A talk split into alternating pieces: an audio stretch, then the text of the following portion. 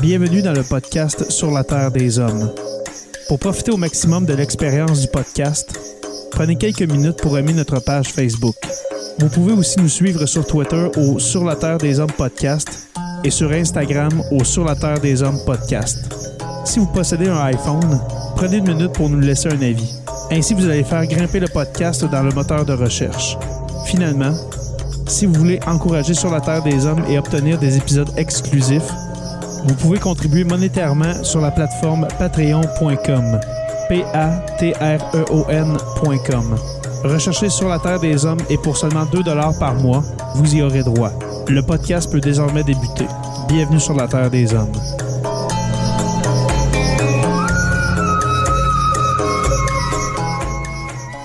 Cet épisode de Sur la Terre des Hommes est présenté par Construction Rivard.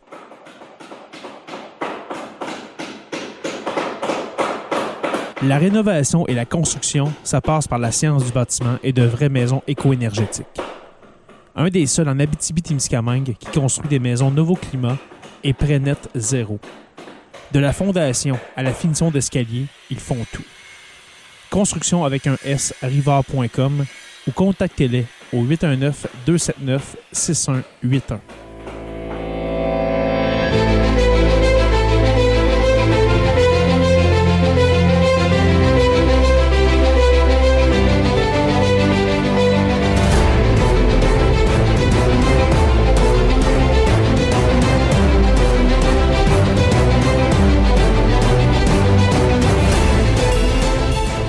Bonjour à tous et à toutes et bienvenue à cet épisode 194 de Sur la Terre des Hommes. Jonathan Saint-Prof dit le Pierre, comment vas-tu? Hey, salut Jay, ça va bien? Puis là, tu viens de me faire penser que c'est juste 6 épisodes avant le 200e. Faut Ouais, va- soit qu'on slack le beat, ou qu'on fasse des hors-séries, ou qu'on fasse des épisodes spéciaux, mais qui n'ont pas de chiffre. Sinon, on va être obligé de le faire le, le- le 15 juin, puis ça fêtera pas être notre, notre deadline. Ouais, mais moi, j'ai trouvé la solution euh, en fin de semaine. Je, pensais à ça, puis euh, c'est vrai, ça n'a aucun bon sens parce que cette semaine, il va y avoir euh, justement l'épisode 194 qui sera déposé vers minuit ce soir. Et puis, dans deux, trois jours, il va y avoir le prochain dossier sur la Terre des Hommes pour Guerre en Ukraine, avril 2022 Qui est l'épisode 195, euh, vous aurez compris. Et puis, la solution que j'ai trouvée, c'est euh, quand on va être rendu à 199, on va continuer à faire des épisodes, OK? Mais ça va être des épisodes après l'épisode 200. Je sais pas si vous me suivez. Et puis, Ah, euh, pour... une pause, ok, on va faire Alors- prendre l'avance. Exactement. Ce qu'on fait souvent dans Sur la Terre des Hommes, pour ceux qui ne sont pas patrons ou patronnes, euh, membres Patreon de Sur la Terre des Hommes, ça arrive souvent qu'on prend de l'avance. On enregistre des fois. C'est arrivé des- déjà, hein, dans, dans le temps, deux épisodes dans une semaine, on, on les garde de côté puis on les, euh, on les publie à mesure. Mais c'est ça qu'on va faire, mon cher Jonathan Saint-Pierre, dit le prof. On va euh, continuer, puis on va les, euh, les pitcher comme ça dans l'univers euh, dans l'été. N'est-ce pas une belle au solution? pire, comme je te dis, si on fait des épisodes, mettons, s'il y a de quoi d'important sur sur l'Ukraine, bon, on fera un épisode, on appelle l'épisode spécial, puis ce sera juste pas un épisode numéroté pour pas qu'on Ouais, se mette dans le trouble. Ben oui. Ah, j'ai plein d'idées va- pour des épisodes spéciaux hors série. euh, Ben hors. Exactement, on va trouver des synonymes, on va être bien bon là-dedans. Exactement. Professeur Roussel, comment allez-vous? Ça va, ça va, ça va dans le rush de correction encore. Là. Faut Ouais, ça a l'air, hein? Je m'en sors. Ça c'est peut-être fini, ça? Hein, non. je donne un nouveau cours en même temps. Ça aussi, ça pompe toute mon énergie. Ah, un non. Cours, c'est un cours d'été. Ah. Fait qu'un nouveau cours plus un double groupe euh, la session passée, ça fait que je suis en retard officiellement dans mes corrections. J'ai dû envoyer un courriel d'excuses à mes étudiants. Ben oui. Et au Habituellement, c'est le contraire, c'est les élèves qui demandent un délai. Ouais. Moi, je le demande pas. Ben oui. T'as l'air de manquer d'éner- d'énergie. Je te trouve blême, euh, Stéphane. Ouais, non, je pense que c'est une question d'éclairage. Ah, ok, c'est ça. Ok. courir le chien aujourd'hui dehors, au gros soleil. euh, Ben oui. Ben oui. Alors, euh, ce soir, un épisode devant tout le monde dans le- sur nos pages de Jonathan le Prof et de Sur la Terre des Hommes. Et bien sûr, la très populaire chaîne YouTube où est-ce qu'on a nos deux, trois habitués. Hein, euh, après Il y en a deux quand épisode. même sur YouTube en ce moment. On les salue. euh, C'est des vrais. Mais c'est où tu vois ça, toi? Quand tu cliques, mettons, c'est marqué 79, là, tu mets ta souris dessus, tu as le nombre de spectateurs par chaîne. Il y en a Ben deux oui. sur le YouTube, 70 sur ma page, puis 6 sur, sur la Terre des Hommes. Ah ben, ok, alors euh, c'est ça, c'est les supporters de Joe Saint-Prof Pierre qui sont là en majorité. Mm. Mais euh, on vous salue euh, tous et toutes. Merci de, de passer une partie de votre soirée euh, avec nous. Euh, parlons de l'Ukraine, messieurs. Ça me semble que ça fait longtemps qu'on n'a pas fait un épisode euh, vraiment sur la guerre en Ukraine. Le dernier. euh, Euh, sur- je sur- m'en rappelle pas. Un bon 2-3 semaines, certain. ben, on a parlé euh, la dernière fois, c'était un épisode Troisième Reich, euh, dans le fond, euh, sur, euh, Sur les batailles en Ukraine. sur les batailles en Ukraine, mais, Ah, La ouais, c'est vrai. ouais, le- mais la dernière fois, c'était les, euh, les tristes événements de Butcha. Euh, je suis allé voir, euh, le, le- Mhm. le dernier épisode, c'était ça sur euh, les événements de Butcha.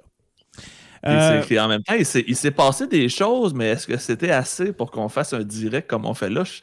C'est, plate, mais tu sais, Ça euh, c'était comme hein? une continuité en même temps. Fait que c'était Ouais. un peu se répéter. Mais là, aujourd'hui, il y a quand même pas mal de stock qu'on peut dire. Fait qu'on va avoir un bon épisode. Puis je suis content de voir que les gens sont au rendez-vous encore une fois. Fait que c'est très cool. absolument. Absolument. Et puis, on, on vous salue. hein, on vous salue. Euh, Bienvenue. Oui, bienvenue. Euh, vous nous voyez euh, souvent maintenant euh, en live sur nos pages. Mais euh, sachez que aussitôt que la, la guerre euh, se calme, eh bien, on va retourner dans nos terres, c'est-à-dire dans, dans- sur, la, dans fond, sur la page privée de Sous la Terre des Hommes, la page des patrons. Alors, euh, on salue Nicole Jolicoeur. Euh, bonsoir, Nicole, qui, euh, qui est à sa première présence, euh, que- qu'elle nous dit dans le chat. Première expérience sur la Terre des Hommes. Et oui, et puis j'espère, ma chère. Ben oui, et puis j'espère, ma chère, je vais t'affubler, ma, ma chère Nicole, euh, du, euh, du surnom ma chère. J'espère que tu vas apprécier ton expérience. Alors, euh, messieurs, euh, votre avis sur ce qui se passe en ce moment, euh, que- comment vous voyez ça? Est-ce que c'est ça s'enlise assez à votre goût? Moi, c'est ça, ma- c'est c'est ça que je trouve. là, là C'est assez, là. euh, Je, vais- je pense que Stéphane a l'air d'avoir une, une opinion. Je vais, je vais me retenir. je vais c'est- le laisser. euh, c'est assez stationnaire, n'est-ce pas? Ouais, mais on, revient encore à la surprise initiale de la première semaine, des deux premières semaines, quand finalement les, les Ukrainiens tenaient le coup beaucoup plus que ce qu'on pouvait s'attendre au début, qu'on on avait l'impression qu'on aurait une réédition de 2014 où euh, Ouais. euh, ça se passerait, euh, tu sais, ce serait une occupation euh, sans, que, sans résistance. Mais non, écoute, c'est une défaite militaire catastrophique pour les Russes. C'est Ouais, euh, hein. au plan politique, qu'est-ce qu'ils vont, tu sais, même au plan politique et diplomatique, jusqu'à actuellement, ça va aussi très mal. là, tu sais. Euh, la, la tentative que, que Poutine a faite aujourd'hui à l'occasion de, du, euh, des célébrations du 9 mai, euh, ça montre un, ch- un changement de discours. Euh, Non, c'est-à-dire qu'il martèle encore les mêmes thèmes, mais quand même, le fait qu'il ne soit pas encore en train de se péter les bretelles, comme quoi la guerre est à peu près finie, puis que c'est une Mm. question de... de Mais c'est c'est pas une guerre, Stéphane, c'est ça qui arrive. C'est une opération spéciale. Le vocabulaire de Vladimir Poutine est vraiment important en ce moment parce que son discours, il a dit zéro fois le mot Ukraine dans son discours. Il a que parlé, dans le fond, des problèmes à régler, de la, la menace sur la Russie. Donc, il, il dénature beaucoup la guerre en Ukraine en les faisant passer comme, en fond, un peuple inférieur à exterminer pour la protection suprême de la nation. Fait c'était vraiment intéressant parce que oui, son discours était pas celui qu'on s'attendait. On pensait qu'elle allait soit annoncer une victoire et ou euh, tu sais, qu'il avait réalisé ses objectifs ou qu'il allait, dans le fond, y aller all-in même avec temps- une guerre totale. Mais non, Ouais.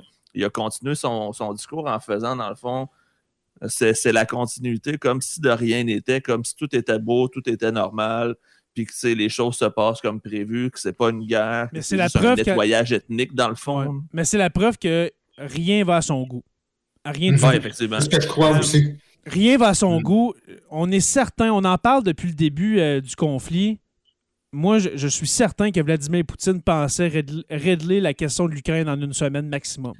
Euh, Moi, je suis convaincu qu'il annonçait la victoire aujourd'hui dans son plan du 24 Mais février. là. il avait prévu comme- que le 9 Ouais. mai, c'était la parade de la victoire, puis que c'était l'annexion de l'Ukraine. Ouais, mais, Je suis convaincu que c'était ça son gros, gros euh, plan, mais il a dû être déçu un mais peu. annoncer quoi, tu sais, en même temps? Annoncer quel genre de victoire? Parce que Mariupol est encore debout. Euh, Non, mais dans le sens que tu sais, si ça avait été comme il voulait, lui, dans, dans le fond, il pensait qu'en une semaine, Oh, l'Ukraine c'est capitulait. sûr. fait Ouais, que ouais. il aurait été capable de sécuriser l'Ukraine probablement, puis de dire bon, maintenant, la menace est. elle, écartée, est, euh, là. elle est, euh, calmé, on Ouais. était capable de contrôler la situation, on a annexé l'Ukraine pour des besoins de sécurité, les Ukrainiens sont libérés des nazis, puis tout est bien qui finit bien. Ah non, Mm. c'est- c'est incroyable comment cette armée-là est embourbée. Euh, On a vraiment une réédition de ce qu'on voyait en 1939-40, là, la guerre de Finlande de, de novembre 39 jusqu'à Mhm. mars 1940, où c'était ça, ça a révélé toutes les faiblesses énormes de, de l'armée russe. Puis ce qu'on voit, c'est qu'une bonne partie de ces faiblesses-là sont encore là aujourd'hui. Euh, en termes de logistique, en termes de rôle des de, de- les rapports entre les officiers et la troupe, euh, en termes de Les coordination. sont absents. Oui. La troupe qui refuse d'avancer, euh, coordination à peu près impossible entre les armes, entre l'aviation puis les forces terrestres. Euh, C'est toutes des choses. C'est vraiment, j'ai l'impression de relire la guerre de Finlande. de- de- Hum. de- et puis, on, on, on a annoncé, je crois, la semaine dernière, dans les médias américains, que plusieurs, je, je crois, sept ou huit généraux de l'armée russe avaient été tués sur, euh, sur le champ de bataille. là. Pense que Fait c'est plus déjà- que ça, même. Déjà Je qu'on pense qu'on à plus que ça. plus que ça ma- maintenant, ben, de mémoire, c'est c'est 12 ou c'est 16. là. C'est plus que Ok. 10, en tout cas, ça c'est sûr et certain. Avec l'aide des services secrets américains, Ouais. on aurait été déjà qu'on capable de, trouvait de droner ces gens-là. Ouais, déjà qu'on trouvait que cette armée-là n'allait n'allait nulle part, qu'elle était complètement euh, désorganisée. Et bien là, on apprend justement que des généraux euh, se font tuer, euh, etc. Et puis, je veux faire euh, un peu de pouce, oui, laisses deux secondes, ça ne dérange pas, parce que Stéphane parlait de la Finlande avec la guerre de 39-40. La Finlande qui risque de- de- de- de- d'embarquer dans l'OTAN, la Suède qui risque d'embarquer dans l'OTAN, c'est exactement le contraire de ce que Vladimir Poutine voulait. Vladimir Poutine voulait faire peur aux pays qui voulaient euh, se joindre à l'OTAN, donc il voulait envahir l'Ukraine pour euh, empêcher l'Ukraine de joindre l'OTAN. Mais c'est la Finlande puis la Suède qui vont rejoindre l'OTAN, donc son plan, c'est c'est une catastrophe de A à Z. là. C'est je sais pas si c'est parce que c'était mal organisé ou c'est juste parce que. C'est un mauvais calcul. C'est un mauvais calcul sur la résistance des Ukrainiens. C'est un mauvais calcul sur la réaction des alliés occidentaux. Euh, et et on, pouvait, on peut comprendre pourquoi il a fait ce mauvais calcul-là, dans la mesure où il y a le précédent de 2014 et le précédent de l'intervention en Syrie et le, président, le précédent de l'intervention en Tchétchénie, où il a tiré probablement ces leçons que l'OTAN n'était pas capable de réagir, que ça pourrait se faire euh, relativement Mais en fait, c'est plate à dire, mais l'OTAN voulait juste pas intervenir dans des pays qui étaient moyen-orientaux, on se le cachera pas. Oui, mais l'OTAN non plus ne veut pas intervenir en dehors des. des, des euh, c'est-à-dire, à moins que ce soit une opération comme celle en Afghanistan. ou Exactement, comme en- que c'est une opération D'attaque et non de défense. Ouais. Il y a un commentaire d'Éric Paquette que je vais mettre là. On- il dit On dirait qu'il essaie de convaincre sa population que l'Occident menace l'existence. C'est exactement ça, mon cher Exact, Éric. ouais, C'est la. Ben, C'est la base de la propagande. justement, tu sais. Ouais. C'est Il la, disait la- tantôt, la les. Ukrainiens vont se procurer des armes nucléaires grâce à l'Occident quand le gars est responsable du plus gros, euh, la plus grosse cargaison d'armes nucléaires sur Terre. C'est un peu ironique de dire, Ouais. nous, on a 3500 environ, puis on veut pas que le voisin en ait une seule parce que sinon, on va être menacé par cette seule bombe-là. Ouais. Excusez, euh, je recevais un message, un messenger, et je pensais que c'était toi, mon cher, euh, mon cher Jonathan, qui me disait qu'on on m'entendait mal pour Non, non, tout un deuxième bien, épisode de. Euh, euh, un point que j'ai pas mis dans notre pacing, comme on dit, hein, dans notre, euh, notre ordre du jour. Euh, Est-ce que vous pensez, avec qu'est-ce qu'on a vu aujourd'hui, le, le fameux défilé là, du, du 9 mai à Moscou, euh, avec l'armée qui était présente, avec euh, le, le- le Ah, il y petit avait défilé. que- hein? Oui, c'est ça. Ben, le- D'où le titre, d'où le titre de, Mhm. de l'épisode, la grand-messe de Poutine. Euh, La grand-messe patriotique. Ouais, la grand-messe patriotique. On, on- on voit là, quand même l'armée, euh, c'est une armée fière, c'est une armée quand même euh, avec des, dizaines, des dizaines de milliers de soldats. Combien de soldats qui, avaient, qui étaient présents sur, c'était-tu euh, sur la place? J'en ai aucune idée. J'ai Environ écouté beaucoup de 20 000, vidéos, je de crois. résumés. Euh, moi, j'ai surtout retenu euh, le, le fait que Poutine est un one-man show. là. On l'a vu marcher Ouais. seul vers euh, la célébration, seul vers le podium, Mm. et toujours avec la main droite collée sur son corps Pour pas cacher. et la main gauche en action. Exactement. C'était frappant en sachant ça n'a pas de sens. que on, on en avait déjà parlé dans un autre épisode Ouais. sur ces petits problèmes de Parkinson. Quand on l'observe attentivement, il y a une main qui est Il y a quelque chose. complètement stoïque et l'autre qui a l'air d'être Mhm. plus actif. Donc, c'est clair Mhm. qu'il semble cacher quelque chose.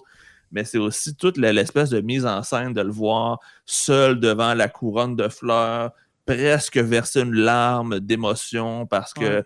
C'est la patrie qui les représente en ce moment, puis la minute de silence avec les cloches. C'est une belle mise en scène, c'est un beau spectacle auquel on a assisté. Mais... ça a l'air aussi fake que tout ce que l'URSS nous a produit dans les 100 dernières années. Ben, c'est là que je veux aller, le côté fake, parce que malgré tout ça, ok, depuis la fin, depuis la chute de l'Union soviétique en 1991, euh, L'Occident craint quand même la Russie parce que c'est l'ancienne Union soviétique, euh, les, bombes atomiques, etc., l'armée puissante. Euh, pendant la Deuxième Guerre mondiale, des, dizaines de millions de, Soviétiques qui ont combattu vaillamment, etc. Est-ce que c'est de la poudre aux yeux dans le sens que se pourrait-il que l'armée, l'armée russe soit pas si puissante que ça?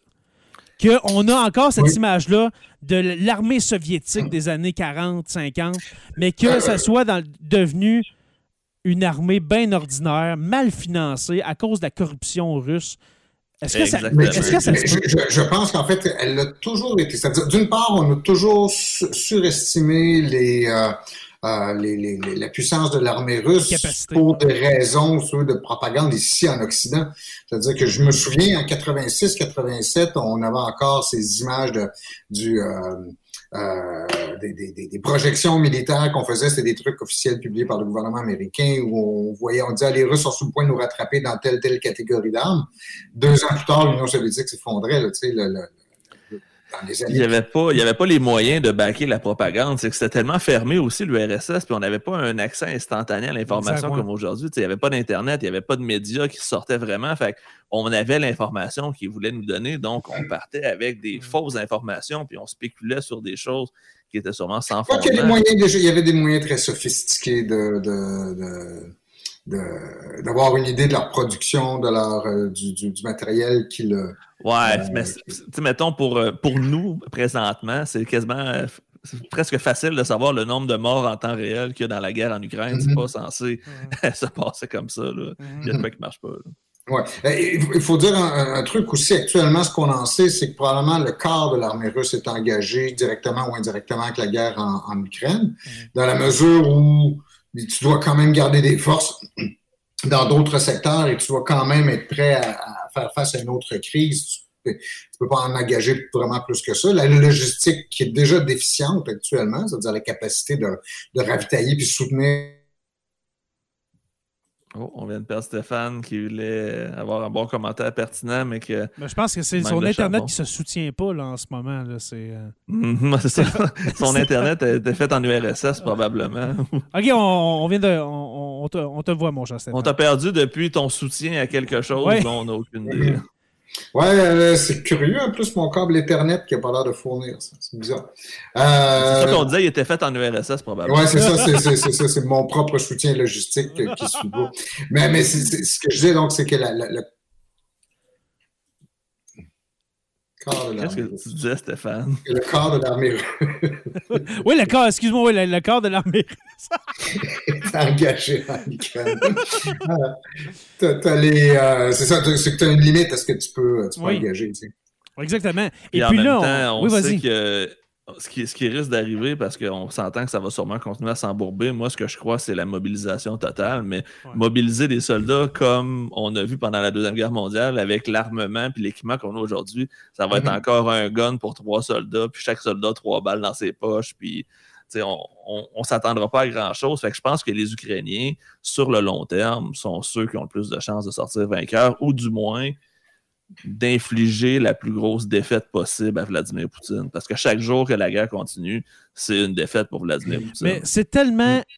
Parlons des Ukrainiens, c'est tellement impressionnant ce qu'ils sont en train de faire. Ils ont le sort quasiment de l'Europe libre sur leurs épaules. Puis ils mm. continuent à se battre, ils continuent à, se cacher, etc.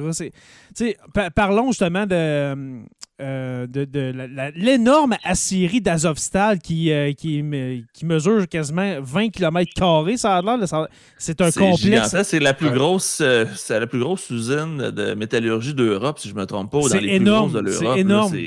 Et puis, ils se sont battus. En ce moment, ils se battent ils se battent contre l'armée russe là-dedans à travers ce complexe, euh, ce complexe d'Assyrie-là.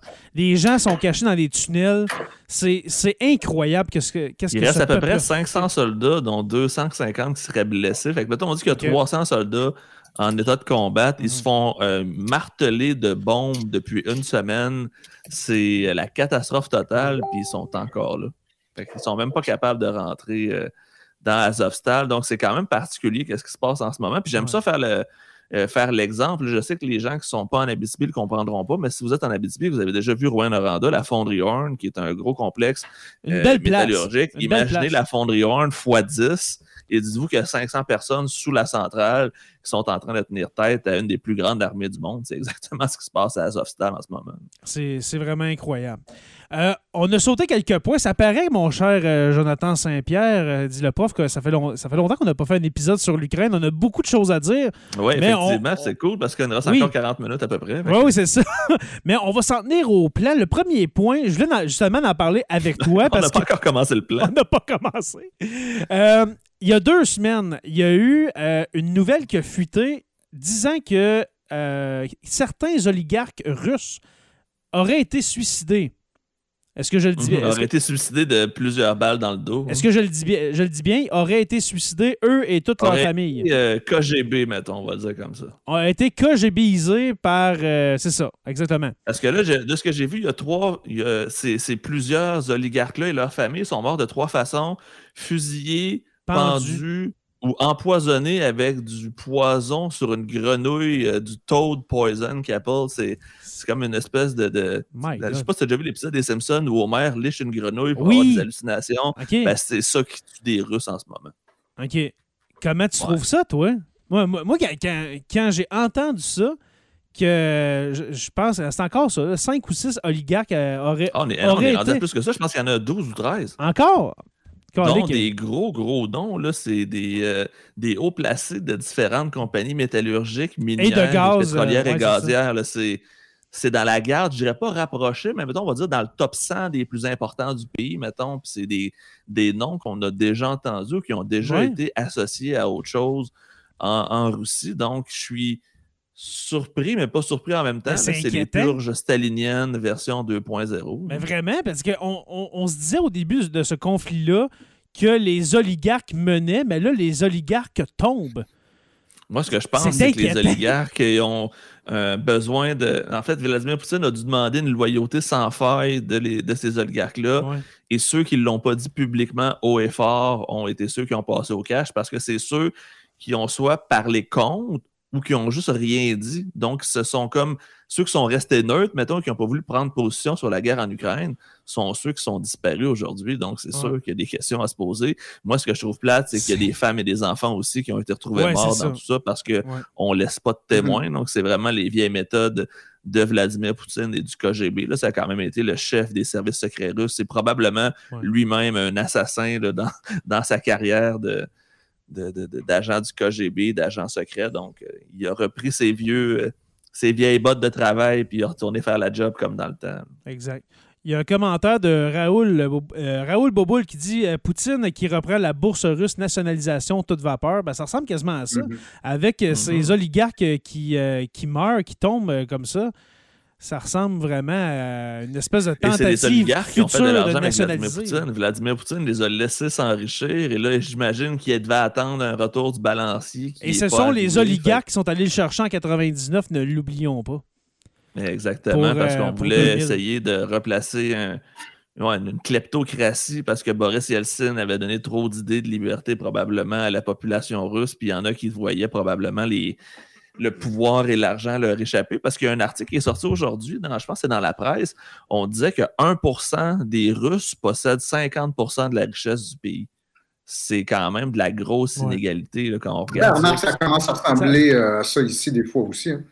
Dans le monde en général, dans- sur la planète en général. mais ici, on est plus égal au moins. On est pauvre, mais égal. Là-bas, ils sont très, très pauvres inégalement.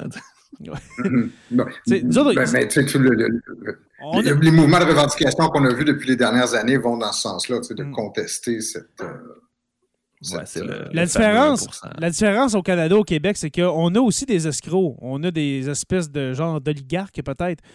On le sait, mais on, on ne fait rien. C'est ça l'affaire. Tandis qu'en Ah, Russie, Ga- Gail Weston Ouais. qui monte ses profits de 40% avec l'Oblast, mettons. Ouais. Euh, Il y a une question de Sophie Boivin. Euh, attendez que je, que je la retrouve. parce qu'on a parlé de Poutine là, avec, avec son Parkinson. Est-ce qu'on peut euh, amener plus de détails? On- elle dit est-ce qu'on peut jaser de la maladie de Poutine en ce moment? Euh, J'ai fait beaucoup de recherches là-dessus, si jamais tu me permets, Jay, parce que si mes on parle de élèves en- Parkinson et de. voulaient m'en parler. En fait, il y a trois, trois choses parce que c'est. Oh, je ne veux pas me tromper. Je pense que c'est le Courrier international en France ou un, journal français crédible, un, des gros journaux français, euh, qui a fait euh, jouer plusieurs vidéos de Vladimir Poutine à des experts de santé publique, à des médecins, des spécialistes de toutes sortes. Et les trois constats qui reviennent le plus souvent, selon ce qu'on voit, selon les symptômes, selon son corps, ses agissements, euh, Parkinson avancé, ce risque de cancer de la thyroïde et probablement un cancer de l'intestin. C'est ce qui serait le plus souvent euh, rapporté par les experts selon ce qu'on voit, selon ce qu'on entend. Donc, il y aurait qu'il y aurait soit des gros problèmes de santé, et là, c'est là où je trouve ça intéressant, ou exactement l'inverse, que ce serait tout ça qui serait une fraude et qu'il n'y aurait peut-être rien pantoute, et c'est peut-être juste une façon de jouer avec les Ça médias, serait- de jouer avec l'opinion publique, puis qu'au final, il est peut-être même pas malade, mais qu'il utilise ça peut-être pour, euh, je sais pas pour faire quoi en fait, ça serait une bonne question, mais c'est ce que les Ouais, c'est ça, le- disait dans le fond.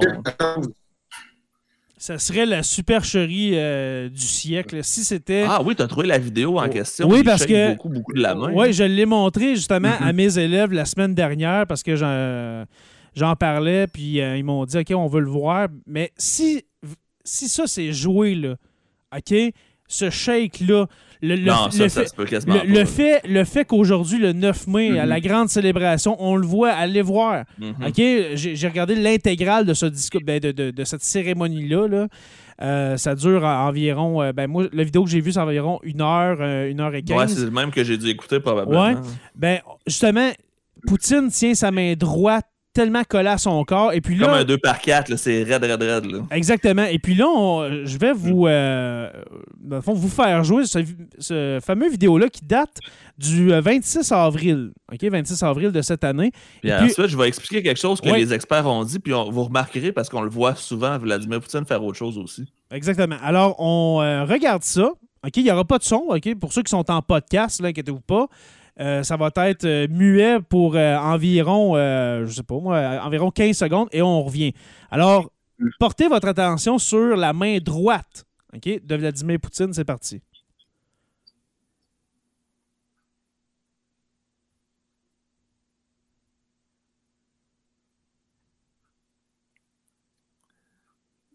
On le voit avec Alexandre Loukachenko, pour ceux qui se Mhm. posent la question, Ouais, le dictateur de la Biélorussie.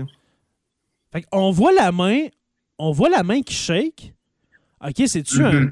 Tu sais, euh, vraiment, là, sans contrôle. Puis après ça, la colle sur son corps. Ouais. La, recolle sur lui. justement, dans a- l'article que j'ai lu, vous remarquerez que Vladimir Poutine est toujours assis ou presque dans les vidéos. affa- Et là, je sais pas si les gens vont me voir. Ouais. Il tient son bureau Ouais. super serré avec ses mains. Il a toujours les mains comme ça sur son bureau. Et il serre très, très fort. Et on voit sur les vidéos, les photos, il y a les mains blanches tellement il serre fort, comme s'il voulait se grounder ou rester stable en se tenant. Fait qu'il est toujours écrasé à se tenir sur son bureau. Et selon euh, plusieurs experts aussi, il shakerait de la patte pas mal, d'où la raison pourquoi il est assis et qu'on voit jamais ses pieds, probablement parce qu'il n'est pas capable d'empêcher ses pieds de shaker aussi et qu'il serait fortement médiqué pour limiter le tremblement slash les problèmes neuropsychologiques parce que c'est du- de la dégénérescence dans le fond nerveuse qui serait probablement en train d'affecter Vladimir Poutine. Je vais essayer de trouver l'article et je vais le partager euh, Oui, pendant ce temps-là. Je trouve ça super intéressant. Ouais, pendant ce temps-là. je-. Oui, vas-y, mon cher. Excuse-moi. Ouais, Je, je- je suis assez sceptique sur les scénarios comme quoi c'est c'est qu'il euh, cherche à jouer avec les médias en, en- faisant semblant d'être malade parce que ça va contre d'abord tout le personnage là, qui au contraire cherche toujours à montrer qu'il est fort et qu'il est en contrôle de tout. Exact. Et si il- s'il veut jouer ça, au- montre ça aux Occidentaux, il le montre aux Russes aussi actuellement, alors que c'est, je n'y a pas intérêt, à, je pense, à étaler quoi que ce soit de ce de problème de santé, là, disons, face à- aux, aux Ouais. Russes. Et puis, euh, Ah, t'as trouvé la vidéo, Jay? Oui, c'est une autre- l'autre vidéo, c'était dans mon historique, ça a été facile à retrouver. Mais euh, euh, voici une autre vidéo, dans le fond. Ce que, ce que Joe parlait, justement, le, fait que Poutine, regardez, euh, encore pour ceux qui sont en vidéo, bien sûr, ceux, ceux qui sont en podcast, vous ne voyez rien, mais comment il, il va tenir, il tient encore de sa main droite le bureau. En face de lui, c'est Sergei. Euh, comment il s'appelle C'est son, euh, le responsable des armées, là, le ministre de, la Défense. C'est, euh, Je m'en rappelle pas de son Shogu, nom. j'ai Sergei Lavrov, mais c'est le ministre des Affaires étrangères. Ouais, non, c'est. Sergei Shogu, celui-là. Euh, et puis, on le voit qui se tient après son bureau avec la main droite toujours. Mais regardez la position affaissée dans son siège. Il a pas l'air bien. là. Non, il a de l'air d'un homme diminué. Il a l'air d'un homme malade. Il, a- il est tout affaissé, affaissé dans son siège. OK? Alors, on regarde ça, ça dure encore 30 secondes. Regardez la, la gestuelle, euh, etc. Puis on revient. Промышленную зону считаю нецелесообразной. Приказываю отменить. Это тот случай, когда мы должны думать, то есть мы всегда должны думать, но в данном случае tем более, Ouais, il y a toujours la main qui lâche jamais le bureau. Jamais. Jamais la main est lousse. Jamais, jamais, jamais. не нужно... Puis il y a des gens qui le disent dans le chat aussi, il a l'air enflé. Il a l'air d'un gonflé comme un ballon. C'est Et une ce autre- serait, selon les experts que je consultais tantôt, c'est sur la dépêche. C'était pas sur Courrier International, mais dans Заблокируйте. dans le journal français La Dépêche, on disait que ce serait des, euh, des euh, effets secondaires de la cortisone qu'on donne pour traiter le cancer, ce qui ferait gonfler un peu comme un ballon. Oui, ouais, la cortisone, est- euh, absolument. Euh, une autre chose que moi j'ai que j'ai remarqué dans son discours, son fameux discours qu'il a prononcé au début de la guerre, avant, avant l'invasion, je pense que c'était la veille, le 24 février, si je, je me trompe pas, dans son discours qui dure plus d'une heure, OK, plus d'une heure, quand, quand il parle, il, il reprend souvent son souffle comme souvent, au, je vous dirais à chaque minute, là, il reprend une respiration comme. Puis, c'est peut-être un autre. euh, Alain Vadeboncoeur, bienvenue. Docteur Alain Valboncoeur On qui vous vient salue. nous donner une leçon de Parkinson. Je pense que ça vaut la peine, Jay, qu'on le lise. Oui, vas-y, mon On cher. remercie on- Dr. Vadeboncoeur de son intervention parce que on n'est clairement pas des experts médicaux. Là, je crois que tout le monde était au courant, mais d'avoir quelqu'un qui a une expertise plus concrète que la nôtre, je pense que ça va être intéressant de vous ajouter ce petit commentaire-là que je te laisse lire, euh, Jérémy, avec plaisir, j'en suis convaincu. Parfait. Alors, Alain Vadeboncoeur, do- docteur Vadeboncoeur, on vous salue. Bienvenue dans Sur la Terre des Hommes. Je me sens un peu nerveux de lire ça, un commentaire d'Alain Vadeboncoeur, mais je vais m'y tenter. Alors, euh, s'il s'agit d'un Parkinson, il n'est pas très avancé. Il peut initier des mouvements sans problème et, de, euh, et demeurer expressif, et demeure expressif. Son bras droit peut avoir une diminution de mobilité pour toute une foule d'autres raisons et des tremblements aussi pour bien d'autres raisons. Ce n'est pas la seule cause de tremblement. Pour ce qui pourrait nous intéresser, le Parkinson donne des problèmes cognitifs, mais c'est plutôt tardif et les cas sont beaucoup plus avancés. Il y a une suite, attends un peu, je te mets la suite aussi. Parfait. Ça, ça ressemble plus à un tremblement essentiel, une autre cause de tremblement. Il s'agit alors d'un tremblement intentionnel, comme on a vu dans le premier vidéo lors du mouvement. Alors, ce serait intentionnel, si je comprends bien. Ou, euh, Peut-être un, un vecteur de stress aussi, peut-être. Peut-être. euh, c'est Ouais, une ça- super ça- bonne intervention. ça vient la- Vadeboncoeur, fait que je, je me tais. Non, mais c'est- parfait parce que là, Ouais. on a un expert qui est venu confirmer qu'on dit n'importe quoi depuis tantôt. Alors, merci Ben- beaucoup, euh, merci beaucoup, euh, Dr. Vadeboncoeur. Que ce- que- que- quelle que soit la cause de ces- ce, ce tremblement, puis son changement d'apparence physique, en fait, probablement que c'est aggravé par la tension nerveuse qui nécessairement accompagne un- Le fait de perdre une guerre. Bon, de se lancer en guerre d'abord, puis de un, de voir que les mouvements vont pas du tout dans le sens qu'on souhaite, euh, puis, qu'on- puis- puis- parce qu'il est conscient très certainement de l'enjeu politique qu'il y a, qu'il y a pour, euh, pour lui. Euh, et aussi, c'est j'ai généralement pas une, euh, les décisions, le- le- les conditions optimales pour prendre des décisions qui sont rationnelles. Ce qui m'impressionnait le plus au cours des derniers mois, c'est l'isolement apparent, le fait qu'il euh, ne La supporte pas la table, là, où il est tout seul, là, au coin de sa table, avec des maîtres et des maîtres, Table des de autres. le ceux proches. qui le contredisent, euh, c'est c'est un signe aussi, en fait, que dans termes de décision politique, on a, il y a probablement effectivement des, des- des problèmes euh, à cet égard-là. Il n'a pas, il, a pour lui, en fait, l'aura peut-être des victoires en, Tchétchénie, en, Syrie et, en Ukraine en 2014, mais visiblement, ça s'effrite assez rapidement.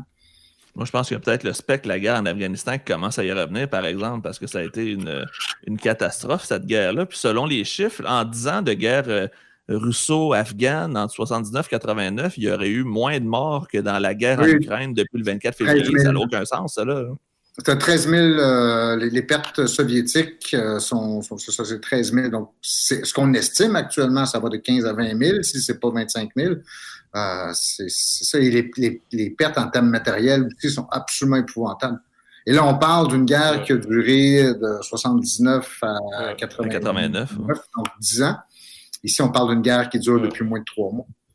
75 jours pour être précis, si ma Mhm. mémoire est bonne. Ça, ça me fait, Ah, pen- il y a- ça me fait penser. euh, Excuse-moi, Oh, Stéphane. oh, vas-y. Stéphane, il y a- ouais.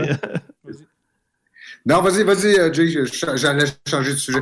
Ça me fait penser, euh, quand on parlait justement de, de- de la distance que Poutine prend avec ses interlocuteurs, que ce soit quelqu'un de son propre gouvernement, que ce soit avec euh, Emmanuel Macron, qui l'a reçu il y a quelques semaines, que ce soit avec Antonio Guterres euh, la semaine Hey, dernière. ça, c'est vraiment frappant. Puis, Euh. Antonio Guterres, ça avait l'air tellement mou aussi. Antonio Guterres, qui est le secrétaire général de l'ONU, Ouais. était aussi écrasé sur sa chaise. Il avait l'air d'avoir peur d'être assis Mm. devant Vladimir Poutine. Et avec Et puis- raison, mais quand même. Ouais. Et puis pour vous montrer, et puis pour vous montrer euh, l'effet de la peur que certains des proches de Poutine ou des, des gens qui, qui ne sont pas si proches que ça euh, peuvent avoir envers euh, leur le- en- envers euh, Vladimir, Vlad l'empaleur, comme euh, j'aime beaucoup l'appeler. Euh, je vais vous montrer une autre vidéo. OK? Celle-là date quand même. OK? Celle-là date quand même. Ça, ça date du début euh, du conflit. C'était euh, une. euh, dans le fond, euh, une, pas une discussion, mais euh, c'était Sergei Narishkin. Oui, Sergei Narish- Narishkin, qui est le chef de- du renseignement De extérieur. l'état-major. Oui, l'état-major euh, du renseignement extérieur, qui, euh, dans le fond, dit à Poutine qu'il est d'accord, euh, si qu'il est d'accord, il serait d'accord avec. euh, avec ça a euh, tellement l'air stagé, cette vidéo-là. Ah là, ouais, ceux qui vraiment. Ceux qui sont en audio, là, vous manquez quelque chose aujourd'hui. Vous manquez une belle fois, c'est fun soirée. d'être en direct avec nous. Ouais. Ça, c'est, c'est- Vous manquez une belle soirée parce que ça, ça, ça date quand même, c'est ça, 22 février. Alors, on- vous allez voir Sergei Narishkin, qui est le chef du renseignement extérieur, qui dit qu'il serait d'accord justement avec euh, l'annexion de, euh, de- des républiques euh, de Donetsk, Donetsk et de Lugansk. Et puis, euh, Vladimir Poutine leur prend, vous leur dit non, non, c'est pas l'annexion, là, c'est de juste reconnaître leur indépendance. OK? Alors, voyez comment Poutine va diriger la conversation, comment il va diriger Mhm. son chef des- du renseignement extérieur. C'est parti. Нет, я э, э, Или, при- или, и- или признавать э, суверенитет их. а республики. я я поддержу Говорите, говорите, предлож- пр- говорите прямо. Cet homme qui bégait face à Poutine, c'est Ah, il y a- Sergei il y a- Narakin. Ouais, il y a la chienne, là, OK? Je Ah, l'aurais clairement, ici. il a peur de dire la mauvaise affaire. là, C'est Ah, évidentiel. là. Au cours d'un conseil Vous de voyez encore sécurité- la distance stratégique de Vladimir Poutine qui est très très loin de tout le monde. Вы предлагаете Ben, начать Jay, tu- переговорный ouais. процесс? Э, Нет, я э, э, Или, при- или, и- или признавать э, суверенитет их. а республики. я я поддержу Говорите, говорите, говорите прямо. я поддержу предложение о э, признании Пред- поддержу или поддерживаю. Говорите прямо, Сергей. поддерживаю предложение Так и скажите, да, так, да и или нет? говорю, да. Поддерживаю предложение о вхождении Clairement, il y a un- un- une mire de sniper dans le front Ah en ce non, moment. il- Il s'il Мы sait que c'est pas bonne affaire, il говорим, va disparaître. Мы говорим, мы говорим о э, признании их независимости или нет. On voit que vraiment, là, il vient de se dire Asti, de dire la mauvaise affaire. J'ai pas formulé ma phrase comme il faut. ah non, qu- quand j'ai vu ça au début du conflit, là, hey, je me sentais mal pour le gars. On l'a-tu revu, lui, Sergei Narishkin? Probablement. Je vais aller voir s'il existe encore. Je vais faire une petite recherche. euh. S'il existe encore. Mais ça, c'est une Oh. catastrophe aussi pour Poutine, parce que si même ses Vraiment? propres.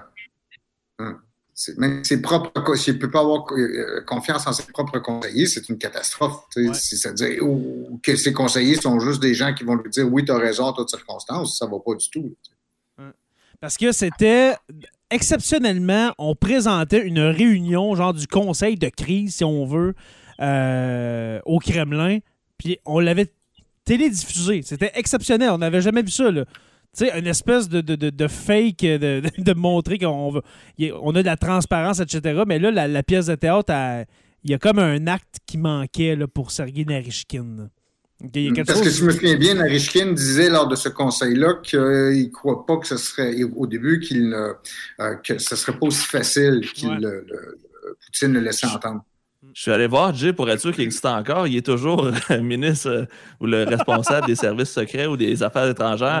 Et là, dans le fond, la dernière nouvelle qu'on a eue de lui, c'est le 11 jours, le 28 avril, où il accusait la Pologne de vouloir diviser l'Ukraine et que la Russie ah. allait aider l'Ukraine à ne pas être divisée par les forces extérieures. C'est de la faute de la Pologne. Ouais. C'est bon. de la faute de la Pologne. C'est de la Pologne.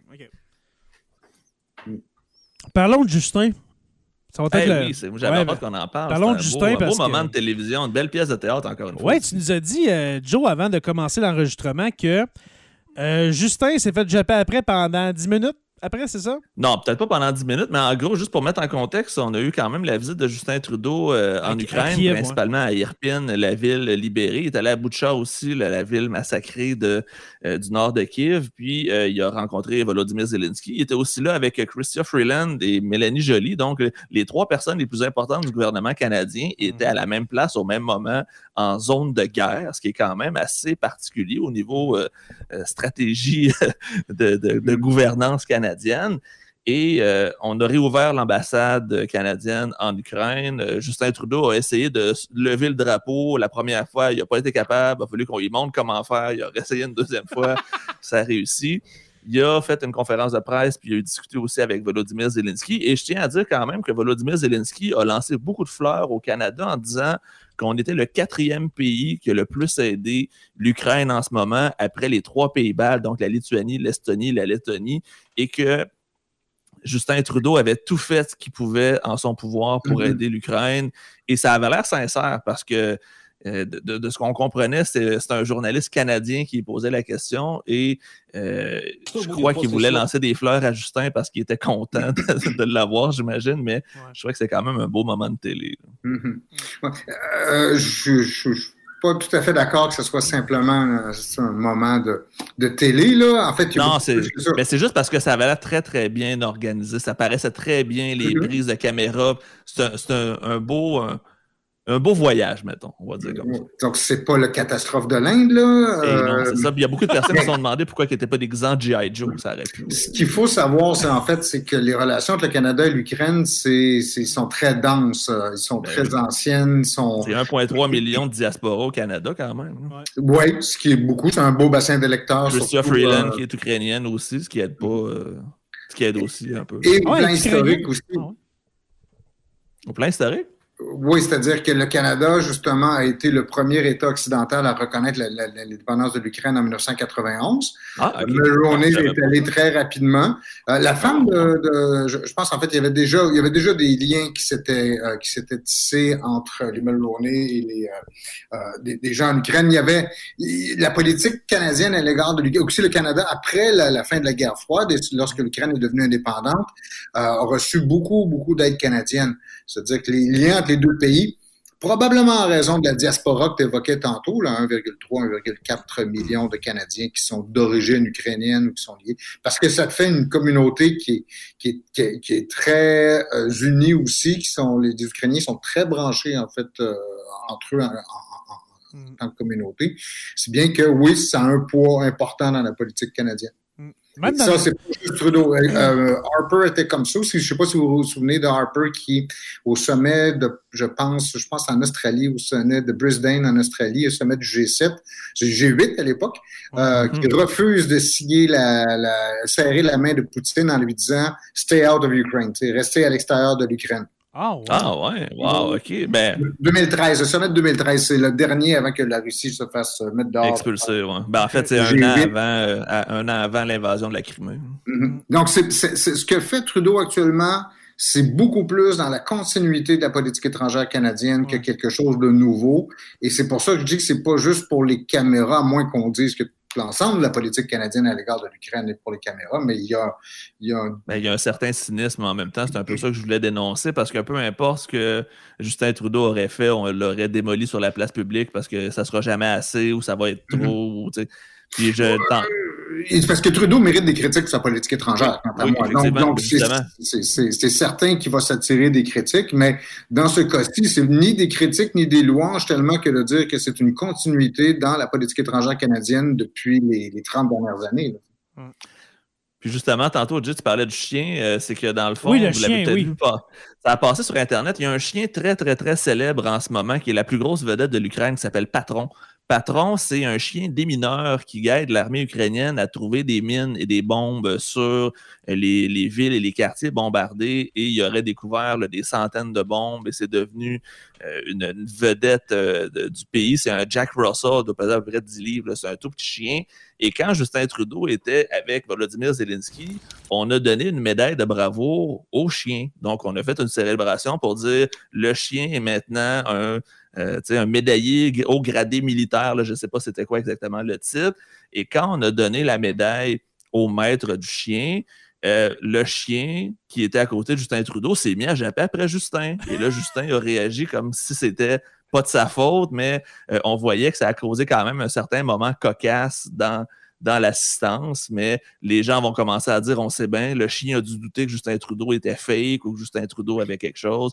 Donc, il y a déjà beaucoup de mouvements complotistes qui utilisent la vidéo pour dire que le chien a senti quelque chose et qu'il y a, il y a, il y a un complot derrière cette vidéo-là.